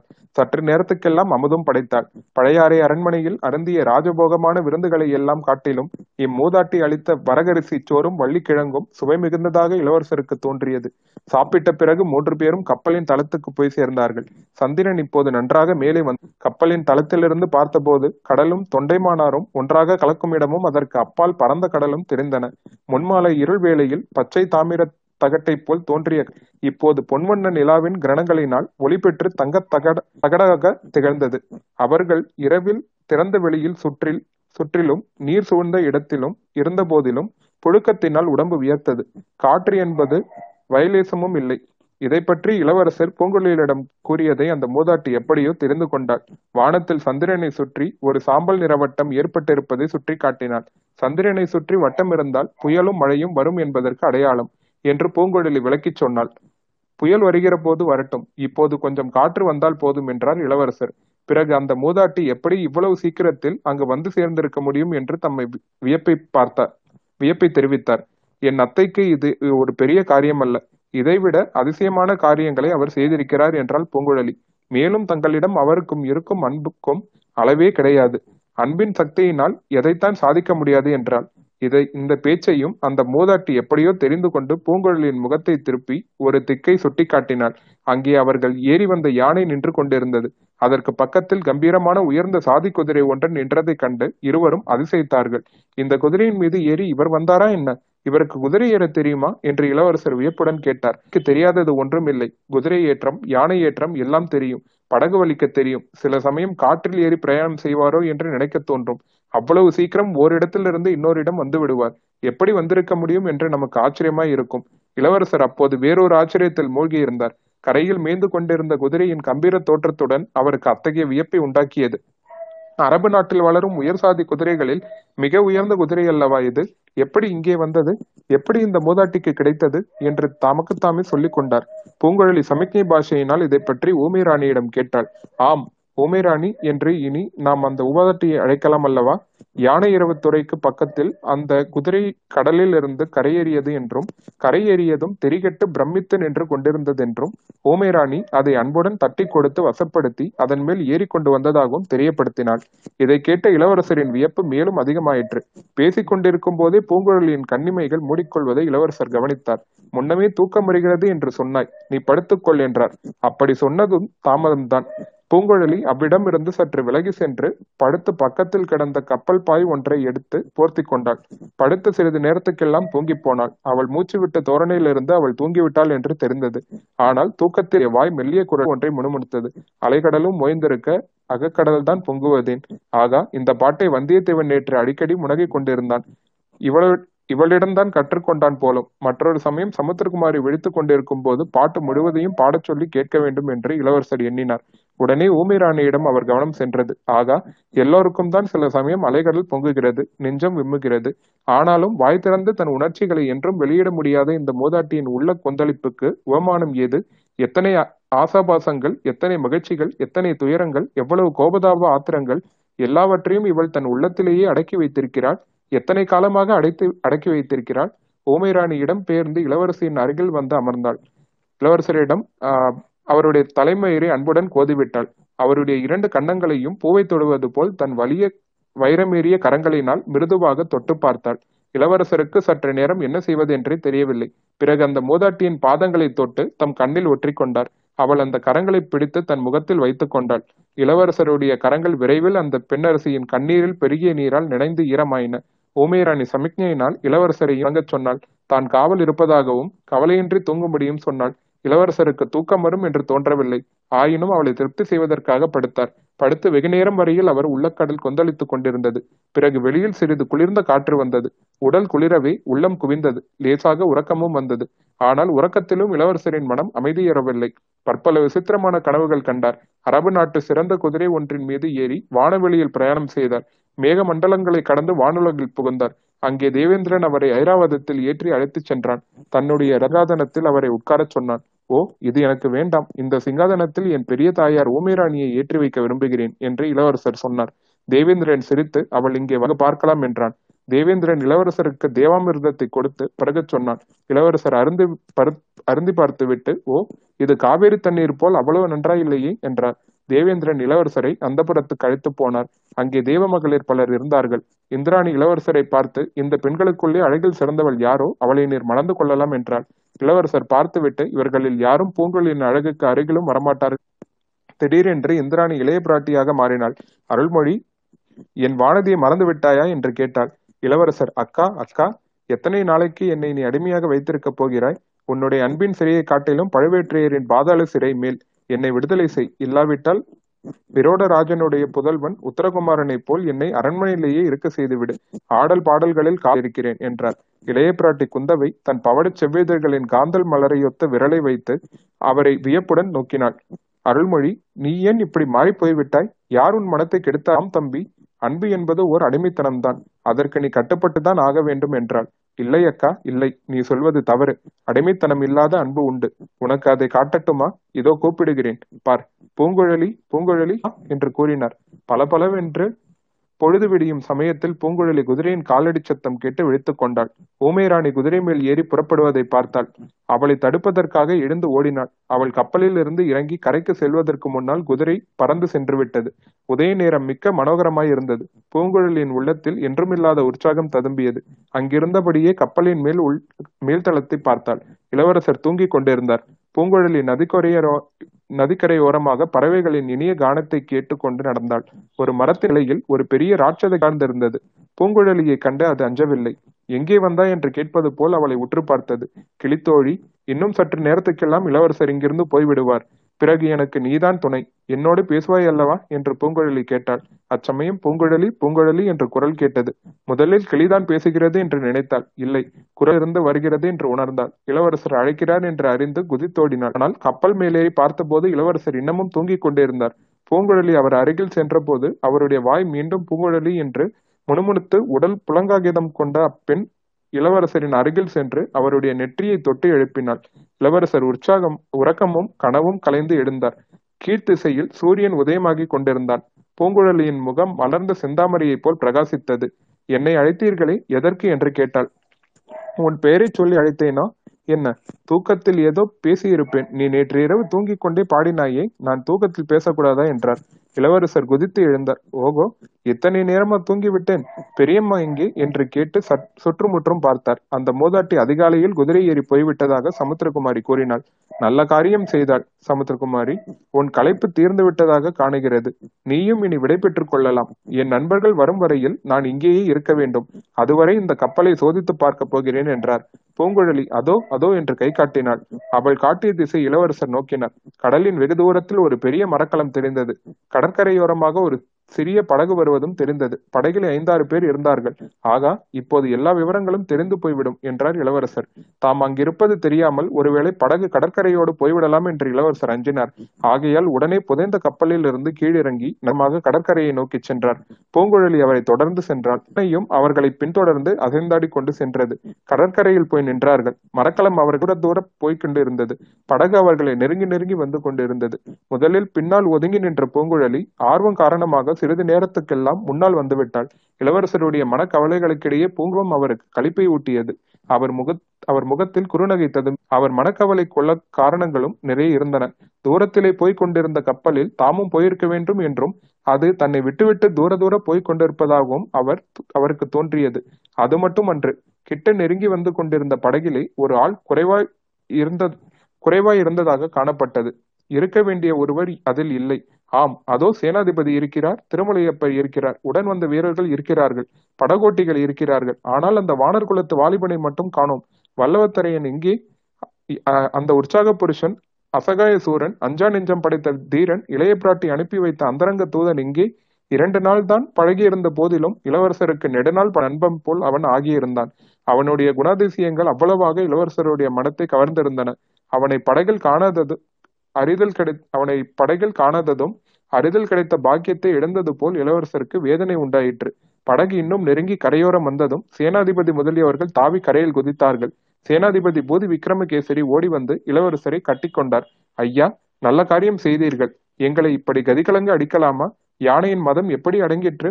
இந்த பொல்லாத யானை இப்போது எவ்வளவு சாதுவாக நின்று கொண்டிருக்கிறது. இளவரசே, எப்போது இங்கே வந்து சேர்ந்தீர்கள்? பழுவேற்றையர்களின் கப்பல்களை பார்த்தீர்களா? அவை எங்கே என்று கொடும்பாளூர் பெரிய வேளார் கேள்வி கேள்வி மாறி பொழிந்தார். சேனாதிபதி, எங்கள் கதையை பின்னால் சொல்கிறேன், வந்தியத்தேவர் இங்கே சொல்லுங்கள் என்றார். அந்த துடுக்குக்கார பிள்ளை அதோ போகிற கப்பாதிபதி தூரத்தில் போய்க் கொண்டிருந்த கப்பலை காட்டினார். ஏன் ஏன் அது யாருடைய கப்பல்? அதில் ஏன் வந்தியத்தேவர் போகிறார் என்று இளவரசர் கேட்டார். ஐயா, எனக்கு புத்தி ஒரே கலக்கமாய் இருக்கிறது. இந்த வைஷ்ணவனை கேளுங்கள், இவனுக்கு உங்கள் சமாசாரத்துடன் அந்த வாலிபன் சுபாவமும் தெரிந்திருக்கிறது என்றார். இளவரசர் ஆழ்வார்க்கடியானை பார்த்து, திருமலை, வந்தியத்தேவர் ஏன் கப்பலில் போகிறார்? தெரிந்தால் சீக்கிரம் சொல்லுங்கள் என்றார். நாற்பத்தி ஆறாம் அத்தியாயம் நிறைவு பெறுகிறது. ஓகே, இன்னைக்கு ஃபார்ட்டி சிக்ஸ் வரைக்கும் வந்து முடிச்சிருக்கோம். அத்தியாயம் நாற்பத்தி ஆறு வரைக்கும் இன்னைக்கு என்ன நடந்திருக்கு அப்படின்ட்டு ஒரு சின்ன ரீகேப். அனுராதபுரத்துக்கு வந்து ஆழ்வார்க்கடியான், ராஜராஜன், அப்புறம் நம்ம வந்தியத்தேவன் மூணு பேரும் வந்து வராங்க. அவங்க வந்துட்டு இருக்கிற வழியில வந்து ஆஹ் பூதி விக்ரமகேசரி அவரோட படையோட தூரத்துல வந்துட்டு இருக்காரு. அவங்க யாருன்ட்டு வந்து இவங்களால ஐடென்டிஃபை பண்ண முடியல. ஸோ அதனால வரவங்க யார், மேபி எதிரியா கூட இருக்கலாம் அப்படின்ட்டு சும்மா ஒரு சண்டை மாதிரி போடுறாங்க. ஏன்னா கூட்டம் சேரும்போது சண்டை போட்டுட்டு இருந்தா யாரா இருந்தாலும் நிப்பாங்கல்ல, அங்க நின்று பாப்பாங்கன்ற ஐடியால வந்து தே ஆர் டூயிங் தட். ஆனா அவங்க நினைச்ச மாதிரியே வந்து நிக்கிறாங்க. அவங்க கிட்ட வந்து நின்னோடனே இவங்க கண்டுபிடிச்சிடுறாங்க, இவங்க ஆளுங்க தான் அப்படின்னு சொல்லிட்டு. ஸோ அதுல அந்த கூட்டத்துல பூங்குழலியும் நிக்கிறா. வழக்கம் போல நம்ம வந்தியத்தேவன் பூங்குழலியை பார்த்துட்டு வந்து அந்த சண்டையை வந்து விட்டுடுறாரு. ராஜராஜன் ஜெயிச்சிடுறாரு. அதுக்கப்புறம் ஆஹ் பூதி விக்ரமகேசரி, ராஜராஜன், பார்த்திபேந்திர பல்லவனும் வர்றாரு அவங்க கூட. இவங்க எல்லாம் வந்து பேசுறாங்க, ஒரு மண்டபத்துல உட்காந்து பேசிட்டு இருக்காங்க. அந்த மண்டபத்துல பேசும்போது பார்த்திபேந்திர பல்லவன் சொல்றாரு, இந்த மாதிரி ஆதித்த கரிகாலர் வந்து காஞ்சிபுரத்துல இருந்து உங்களுக்கு வந்து மெசேஜ் அனுப்பியிருக்காரு, இந்த மாதிரி நீங்க உடனே காஞ்சிபுரத்துக்கு வரணும். ஏன்னா தஞ்சாவூர்ல வந்து அஹ் தன்னோட தந்தை, அதாவது சக்கரவர்த்தி சுந்தர சோழரை வந்து பழுவேட்டரையர்கள் வந்து சிறைப்பிடிச்சிருக்காங்க. அந்த மாதிரி வந்து அவங்க அரண்மனையில வந்து வச்சிருக்காங்க அப்படின்ற விஷயம் தெரிஞ்சு ஆதித்த கரிகாலர் வந்து ரொம்ப கோபமா இருக்காரு. பழுவேற்றையர்களுக்கு மேல வந்து படையெடுத்துட்டு போய் அவங்கள வந்து எல்லாரையும் கொன்னுட்டு ஆஹ் உங்களை வந்து அரசராக்கணும் அப்படின்ட்டு வந்து அவர் நினைக்கிறாரு அப்படின்ட்டு அவர் சொல்லும் போதே வந்து இத இல்ல இதை நான் கேட்கறதுக்கு தயாரா இல்லை அப்படின்ட்டு ராஜராஜன் சொல்றாரு. ஏன் அப்படின்ட்டு கேட்கும்போது, சக்கரவர்த்தி இருக்கும்போது இந்த பேச்சு இப்போதைக்கு வேணாம், அவர்கிட்ட கேட்டுட்டு அவர் என்ன சொல்றாரோ அந்த மாதிரி முடிவு பண்ணிக்கலாம் அப்படின்ட்டு சொல்றாங்க. அப்ப வந்து விக்ரமகேசரி வந்து தலையிட்டு சொல்றாரு, அதுக்கு ரிலேட்டடா இன்னொரு மெசேஜும் வந்து வந்திருக்கு, ஆனா அதை நான் சொல்லுவேன், அதை நீங்க எப்படி எடுத்துப்பீங்கன்ட்டு தெரியல அப்படின்ட்டு சொல்றாரு. எதா இருந்தாலும் சொல்லுங்க அப்படின்ட்டு கேக்குறாங்க. அப்ப கேட்கும்போது என்ன ஆகுது, ஆஹ் இல்ல இந்த பொண்ணுதான் வந்து அந்த மெசேஜ் ஆக்சுவலா வந்து கொண்டு வந்திருந்தா, அவ வாயாலேயே அதை கேட்கலாம் அப்படின்ட்டு சொல்லிட்டு பூங்குழலியை வந்து கை காட்டுறாங்க அந்த மண்டபத்துல.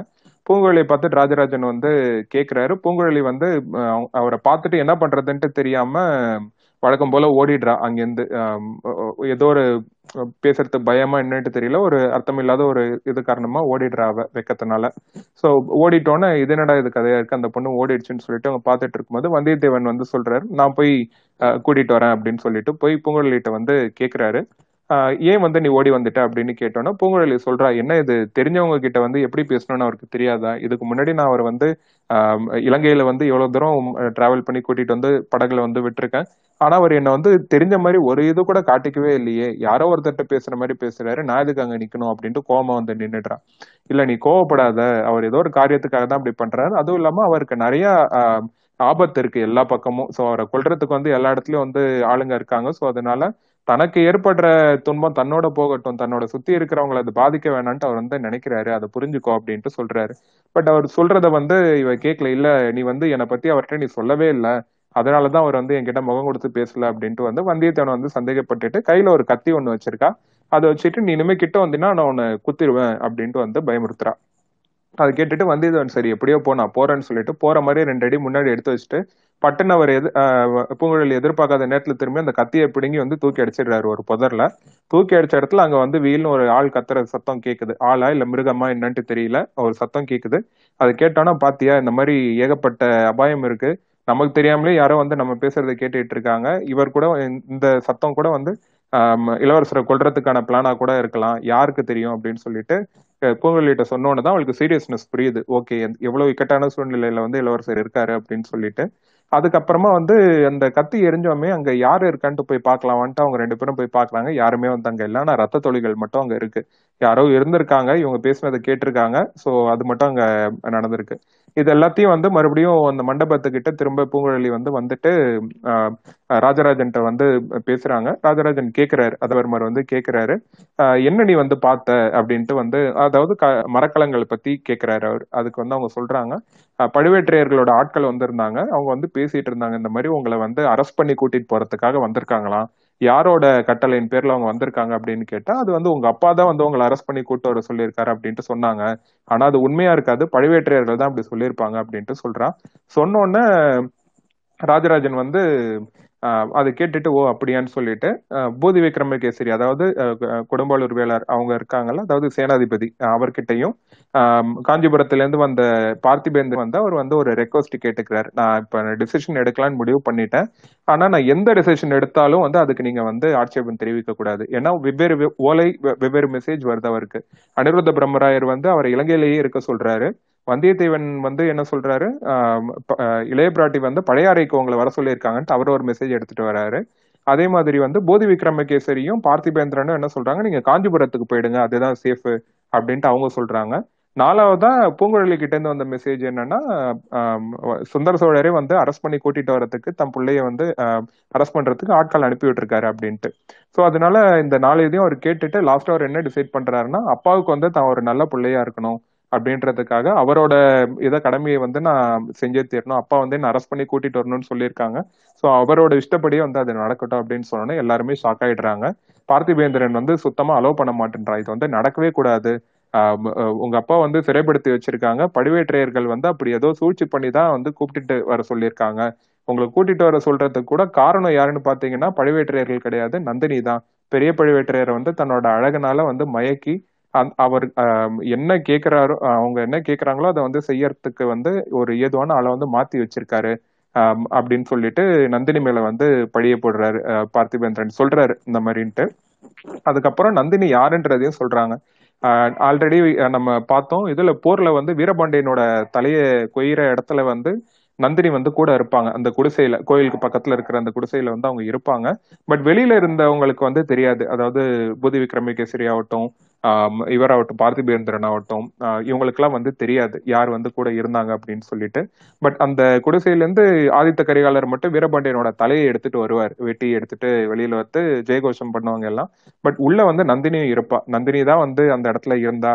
ஆஹ் வீரபாண்டியன் வந்து தன்னோட காதலன் அப்படின்னும் தன்னோட காதலனோட உயிரை காப்பாத்துங்கன்ட்டு கெஞ்சியும் ஆதித்த கரிகாலர் வந்து ஆஹ் அதை வந்து ஒரு பொருட்படுத்தாம நந்தினியை எட்டி உதச்சிட்டு வீரபாண்டியனோட தலையை வெட்டி எடுத்துட்டு வந்துருவாரு அவர் வெளியில அப்படின்ட்டு வந்து பார்த்திபேந்திரன் சொல்றாரு. சொல்லிட்டு நந்தினி தான் இது எல்லாத்துக்குமே வந்து சூழ்ச்சி செஞ்சு உங்களை வந்து எப்படியாவது தஞ்சாவூருக்கு வர வச்சு உங்களை ஏதோ பண்ணணுன்றதுக்காக தான் அவங்க பிளான் பண்ணிட்டு இருக்காங்க, ஸோ நீங்க அங்க வரக்கூடாது, அதுக்கு பதிலாக காஞ்சிபுரத்துக்கு போயிட்டா ஆதித்த கரிகாலர் கூட சேர்ந்து நீங்க மொத்த பழுவேற்றையர்களோட இதையும் வந்து அழிச்சிட்டு ஆஹ் சிம்மாசனத்துல வந்து யார் ஏறுறத நீங்க அப்புறமா அண்ணதம்பிக்குள்ள நீங்க பேசி வந்து டிசைட் பண்ணிக்கோங்க அப்படின்னு சொல்றாரு. பட் இது எல்லாத்தையும் கேட்டுட்டு ராஜராஜன் என்ன சொல்றாரு, நான் முடிவு பண்ணது பண்ணதுதான், பூங்குழலி என்ன ஒன்னால வந்து அந்த மரக்கலங்கள் இருக்கிற இடத்துக்கிட்ட கூட்டிட்டு போக முடியுமா அப்படின்ட்டு வந்து கேட்கிறாரு. எல்லாரும் வந்து சுத்தி இருக்கவங்க சொல்றாங்க, இல்ல நீ கூட்டிட்டு போக மாட்டேன் அப்படின்னு சொல்லு அப்படின்ட்டு.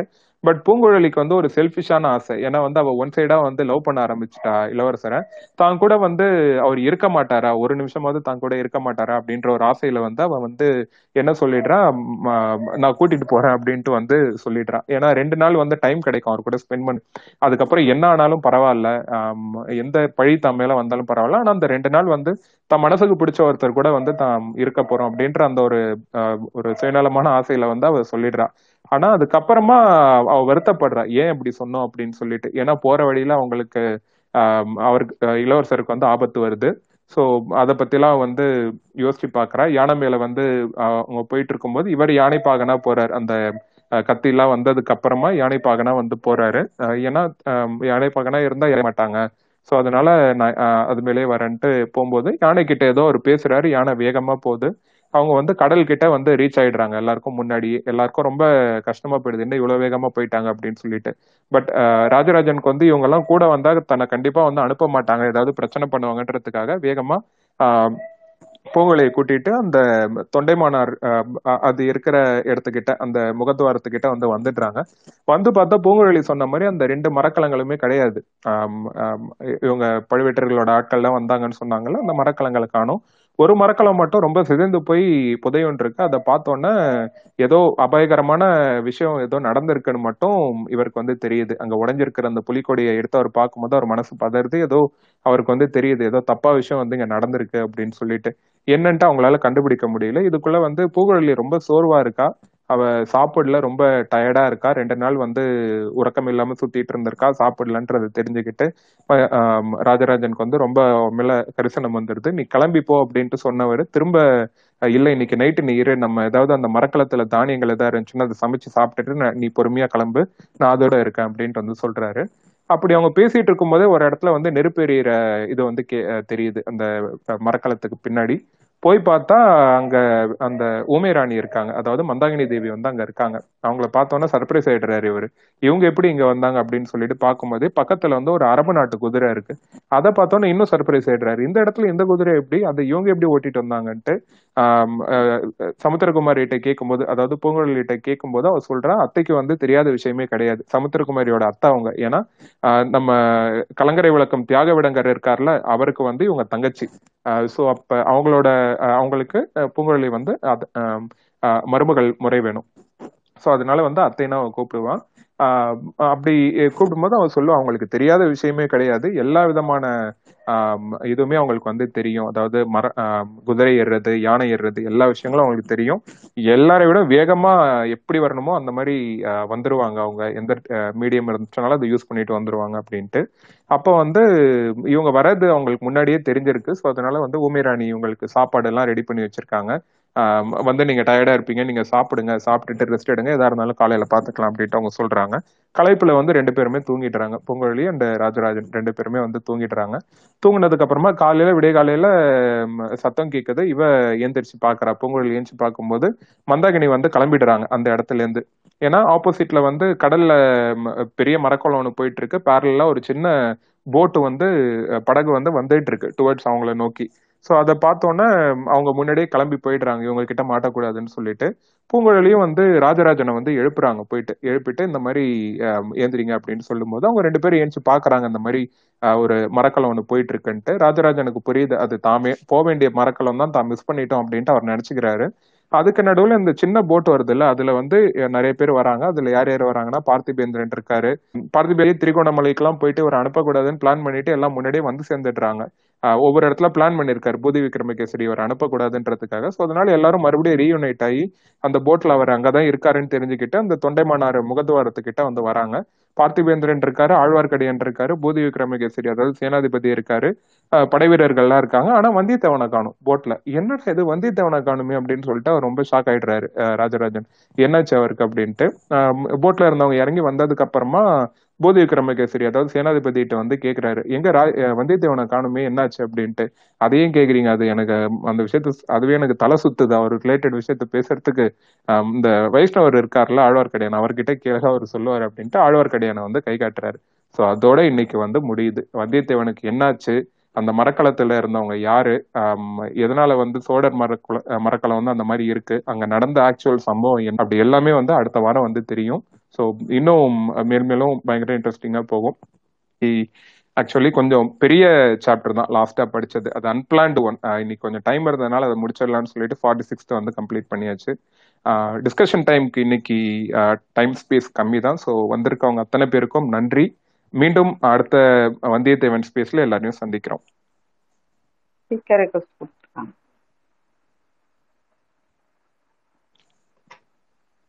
ஸ்பீக்கர் ரிக்வெஸ்ட் கேட்டிருக்காங்களா?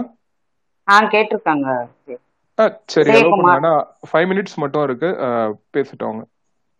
ஆ ஓகே, உதயகுமார் அவங்க பேசுங்க. ஹாய், குட் நைட் சொல்றேன். ஓகே, இன்னைக்கு சிறப்பா நம்ம பேசுனீங்க, எல்லாமே நல்லா இருந்தது. பட் நான் நன்றி நன்றி கேக்குதுங்களா? சாரி, ஆ கேக்குது சார், ப்ளீஸ் பேசுங்க. கேக்குது சார், கேக்குது. ஓகே, ஸோ இல்லை நான் இன்னைக்கு ரொம்ப ரசிச்சது வந்து அந்த பூங்குழலி அந்த அந்த கற்பனை வித் பொன்னியின் செல்வனா. ஸோ அது ரொம்ப பார்த்தேன். பட் எனக்கு என்ன தோணுச்சுன்னா அது ஒரே ஒரு ஊர் இல்லையா அந்த சாங் மாதிரி தான் தெரிஞ்சது. I was visualising mind settle. Okay, so அது ஒன்று சொல்லணும்னு நினச்சேன். ரெண்டாவது வந்து இந்த இந்த இந்த ரேப்அப் பண்ணுறப்ப நீங்கள் ஷார்ட் டிஸ்கிரிப்ஷன் மாதிரி சொல்கிறீங்கல்ல, ஸோ இது ஏதாவது நீங்கள் ப்ரிப்பேர் பண்ணுறீங்களா ஓனா இல்லை சம்திங்? அது இல்லை, இப்போ படிக்கிறத கேட்டுட்டு அதுலேருந்து அப்படியே சொல்கிறது தான் சார், ப்ரிப்பரேஷன்லாம் கிடையாது. இல்லை இல்லை, அது அது அது அதுக்கு ஒரு திறமை வேணும்ல, இவ்வளோ பெருசாக ஷார்ட்டாக கிறிஸ்பியாக சொல்கிறதுக்கும் ஒரு திறமை வேணும்ல. இது ஏன்னா இது பொன்னியின் அடிக்ஷன் சார், நாலாவது வாட்டி இப்போ நான் படிச்சுட்டு இருக்கேன் இந்த புக்கை. ஸோ அதனால அது அப்படியே வந்து எனக்கு இப்போ அடுத்த ஒரு நாலு சாப்டரோட இது கேட்டிங்கனால நான் சொல்ல ஆரம்பிச்சிடும். இப்போ அந்த மாதிரி இருக்கும். இல்ல நீங்க இந்த ஷார்ட் டிஸ்கிரிப்ஷனையே நீங்க வந்து ஒரு ஆடியோவா ஏதாவது பண்ணி கொடுத்தீங்கன்னா it will be better. Sure, அது एक्चुअली ஒரு பிளான் பண்ணிருக்கோம். லாஸ்டா வந்து இந்த எபிசோட்ஸ்லாம் முடியும் போது ஒவ்வொரு எபிசோடுமே வந்து ஷார்ட்டா வந்து ப்ளே பண்ணி கொடுக்கலாம். ஏன்னா நிறைய பேருக்கு வந்து இந்த கிறிஸ்பினஸ் தான் பிடிக்கும், ஃபுல் இது படிக்காம சில இது மட்டும் மெயினான பாயிண்ட்ஸ் மட்டும் கேட்கணும்ட்டு. அதுக்கும் we are planning it. கண்டிப்பா பண்றோம் சார். Hello, thank you. வணக்கம் வணக்கம் சார். விஜய் சாருக்கு வாழ்த்துக்கள். எல்லாருக்குமே ரொம்ப நல்லா இருந்தது. நானும் அப்பப்போ வந்து கேட்டுட்டு போய் எவ்ரி வீக் மிஸ் பண்ணாம கேட்டுட்டு இருக்கிறேன். நேற்று கேட்க முடியல. நீங்க படிக்கக்குள்ள என்ன பண்றேன்னா புக் எடுத்து வச்சுக்கிறேன். இப்போ சீரியஸா லாஸ்ட் வீக்லாம் புக் எடுத்து வச்சுக்கிட்டு பாத்துக்கிட்டு. ஆனா புக்கை வந்து கொஞ்சம் அப்டேட் பண்ணிக்கிட்டே இருக்காங்க. சில முக்கியமில்லாத வேர்ட்ஸ் எல்லாம் வந்து கட் பண்ணி படி லாஸ்ட் டைம்லாம் படிச்சுக்கிட்டு இருந்தீங்கல்ல, அதுல வந்து சில சென்டென்ஸ் எல்லாம் என் புக்ல கொஞ்சம் எக்ஸ்ட்ரா இருந்தது. ஸோ அது அப்பவே கேட்கணும்னு நினைச்சிக்கிட்டு இருந்தேன். அப்போ மைக் ரெக்வஸ்ட்ல டைம் முடிஞ்சதுனால அப்படியே முடிச்சிட்டோம். அதனால அப்படியே வேர்ஷன் மாத்திக்கிட்டே இருக்காங்கன்னு நினைக்கிறேன். தேவையில்லாத வேர்டிங்ஸ் எல்லாம் வந்து கட் பண்றாங்கன்னு நினைக்கிறேன். கரெக்டுங்களா விஜய்? நீங்க மூணு நாலாவதுல படிக்கிறீங்க இல்ல சார்? இது ஆக்சுவலா நான் யூஸ் பண்ற பதிப்பு எப்ப வந்தது அப்படின்னா ரெண்டாயிரத்துல வந்தது இந்த முதற் பதிப்பு. ஸோ ஜூன் ரெண்டாயிரத்துல வந்த புக்கோட ரெப்ளிகேஷன் தான் வந்து ரெண்டாயிரத்தி நாலுல வந்துருந்துச்சு. அந்த புக் தான் நான் யூஸ் பண்ணிட்டு இருக்கேன் இப்ப. ஓகே ஓகே ஓகே, அதுக்காக இல்ல, ஜஸ்ட் சொல்றேன். அது இல்லைனாலும் இல்ல. ஆமா, அது ஏன்னா காலத்துக்கு தகுந்த மாதிரி வந்து அந்த புக்கை அப்கிரேட் பண்ணிட்டே இருக்காங்க. எல்லாருக்கும் அது புரியணும். கொஞ்சம் அந்த சில வேர்ட்ஸ் எல்லாம் வந்து இப்ப இந்த பதிப்புல இருக்கிறதெல்லாம் வந்து வடமொழி சொற்கள்ல சேர்த்து எழுதியிருப்பாரு அவரு. பட் அது அந்த மீனிங் வந்து புரியறதுக்கு கொஞ்சம் கஷ்டமா இருக்கும். அதை வந்து டிரான்ஸ்லேட் பண்ணி இப்ப அப்கிரேட் பண்ணிருக்காங்க இப்போ வர புக்ல எல்லாம். ஓகே விஜய் வந்து இப்போ நான் ஃபோர்த் டைம் படிக்கிறீங்கன்னு சொல்லி சொன்னீங்க. நான் மூணு டைம் படிச்சுட்டேன். இப்போ நீங்க படிக்கிறதெல்லாம் கேட்கக்குள்ள நானும் ஃபோர்த் டைம் படிக்கிற மாதிரி எனக்கு ஒரு ஃபீல். சூப்பர். நீங்க சொன்னீங்கல்ல பொன்னியின் செல்வன் மேல இருக்கிற ஒரு ஒரு காதல் அந்த மாதிரி எதுவும் சொல்லி சொன்னீங்க. அந்த மாதிரி நானும் ரொம்ப இன்ட்ரெஸ்டா இருந்து நிறைய சர்ச் பண்ணி நிறைய சர்ச் தேடிக்கிட்டு இருந்தேன். இதுக்கப்புறம் என்ன ஸ்டோரி இந்த புக்ஸ் அப்படின்ட்டு ரொம்ப நல்லா இருக்குங்க. இதை முடிச்சுட்டு வேற நீங்க சிவகாமியின் சபதம், சிவகாமியின் பார்த்திபன் கனவு எல்லாமே இருக்கு சார். லைன் அப் பண்ணலாம். கல்கையோட மொத்த பர்னிச்சரையும் தூக்கி போட்டு உடைக்கலான்னு பிளான் பண்ணிட்டோம். அதுக்கு நடுவுல ஒரு சின்ன இது மன்னன் மகள்னு ஒரு புக் சாண்டிலியன் நான் ஏற்கனவே சொல்லியிருந்தேன். இந்த சாண்டிலியனோடது மன்னன் மகள் அது அப்படியே வந்து கல்கையோடைய எழுத்து மாதிரியே இருக்கும். அந்த ஒரு புக்கு மட்டும் சாண்டிலியனோட எழுத்து வந்து கொஞ்சம் மாறி இருக்கும். ஆனா அந்த மன்னன் மகள் மட்டும் வந்து கல்கையோடைய அந்த வர்ணை அந்த ரசனையை அப்படியே எழுதுன மாதிரி அவ்வளவு அழகா இருக்கும். கண்டிப்பா சார், ரொம்ப நன்றிங்க. थैंक यू டீமுக்கு, ரொம்ப நன்றி. थैंक यू थैंक यू, ரொம்ப நன்றி சார். உங்களோட சப்போர்ட்லால இத மேற்கொண்டு எடுத்துட்டு போறதுக்கு வந்து ஹெல்ப்ஃபுல்லா இருக்கு. வீக்லி வந்து பார்ட்டிசிபேட் பண்ணுங்க. இப்ப சண்டேஸ்ல மட்டும் தான் एक्चुअली பண்ணிட்டு இருக்கோம். And seven to nine p m time slot. So அதனால ஐ எஸ் டி டைம்ல குளோபலா இருக்கிறவங்களும் வந்து கேக்குறாங்க. அம்மு அந்த மாதிரி ரெகுலரா வந்து கேக்குறவங்களும் அவங்களோட சப்போர்ட் வந்து கொடுத்துட்டு இருக்கிறதுனால we are doing it further. ரொம்ப நன்றி உங்க எல்லாரோட சப்போர்ட் அண்ட் அன்புக்கு. Thank you thank you. இன்னொரு ஸ்பீக்கர் இருக்கு, கொடுக்கவா?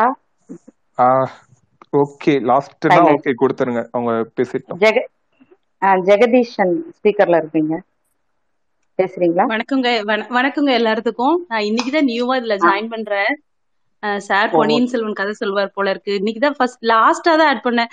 ஆனா சொல்ற கதை கேட்டோடனே எனக்கு படிச்ச ஞாபகத்துக்கு எல்லாம் போயிடுச்சு. நான் எப்போ படிச்சது கதையெல்லாம் மறந்து போயிடுச்சு. இனிமே தொடர்ந்து கேட்கணும், சொல்ற கதையெல்லாம் கேட்கணும். செல்வன், சிவகாமியின் சபதம், பார்த்திபன் கனவு எல்லாமே படிச்சு முடி முடிச்சிருக்கேன். ஆனா இப்ப எதுவும் ஞாபகத்துக்கு வர மாட்டேங்குது. தேங்க்யூ தேங்க்யூ தேங்க்யூ, நல்லா சொல்ற. தேங்க்யூங்க, நன்றிங்க. ஸோ ஷோ டைம் ஆக்சுவலா முடிஞ்சிடுச்சு. So we are extending it. ரொம்ப நன்றி உங்க எல்லாரோட அன்புக்கும். மீண்டும் அடுத்த வாரம் சந்திக்கலாம். Okay okay.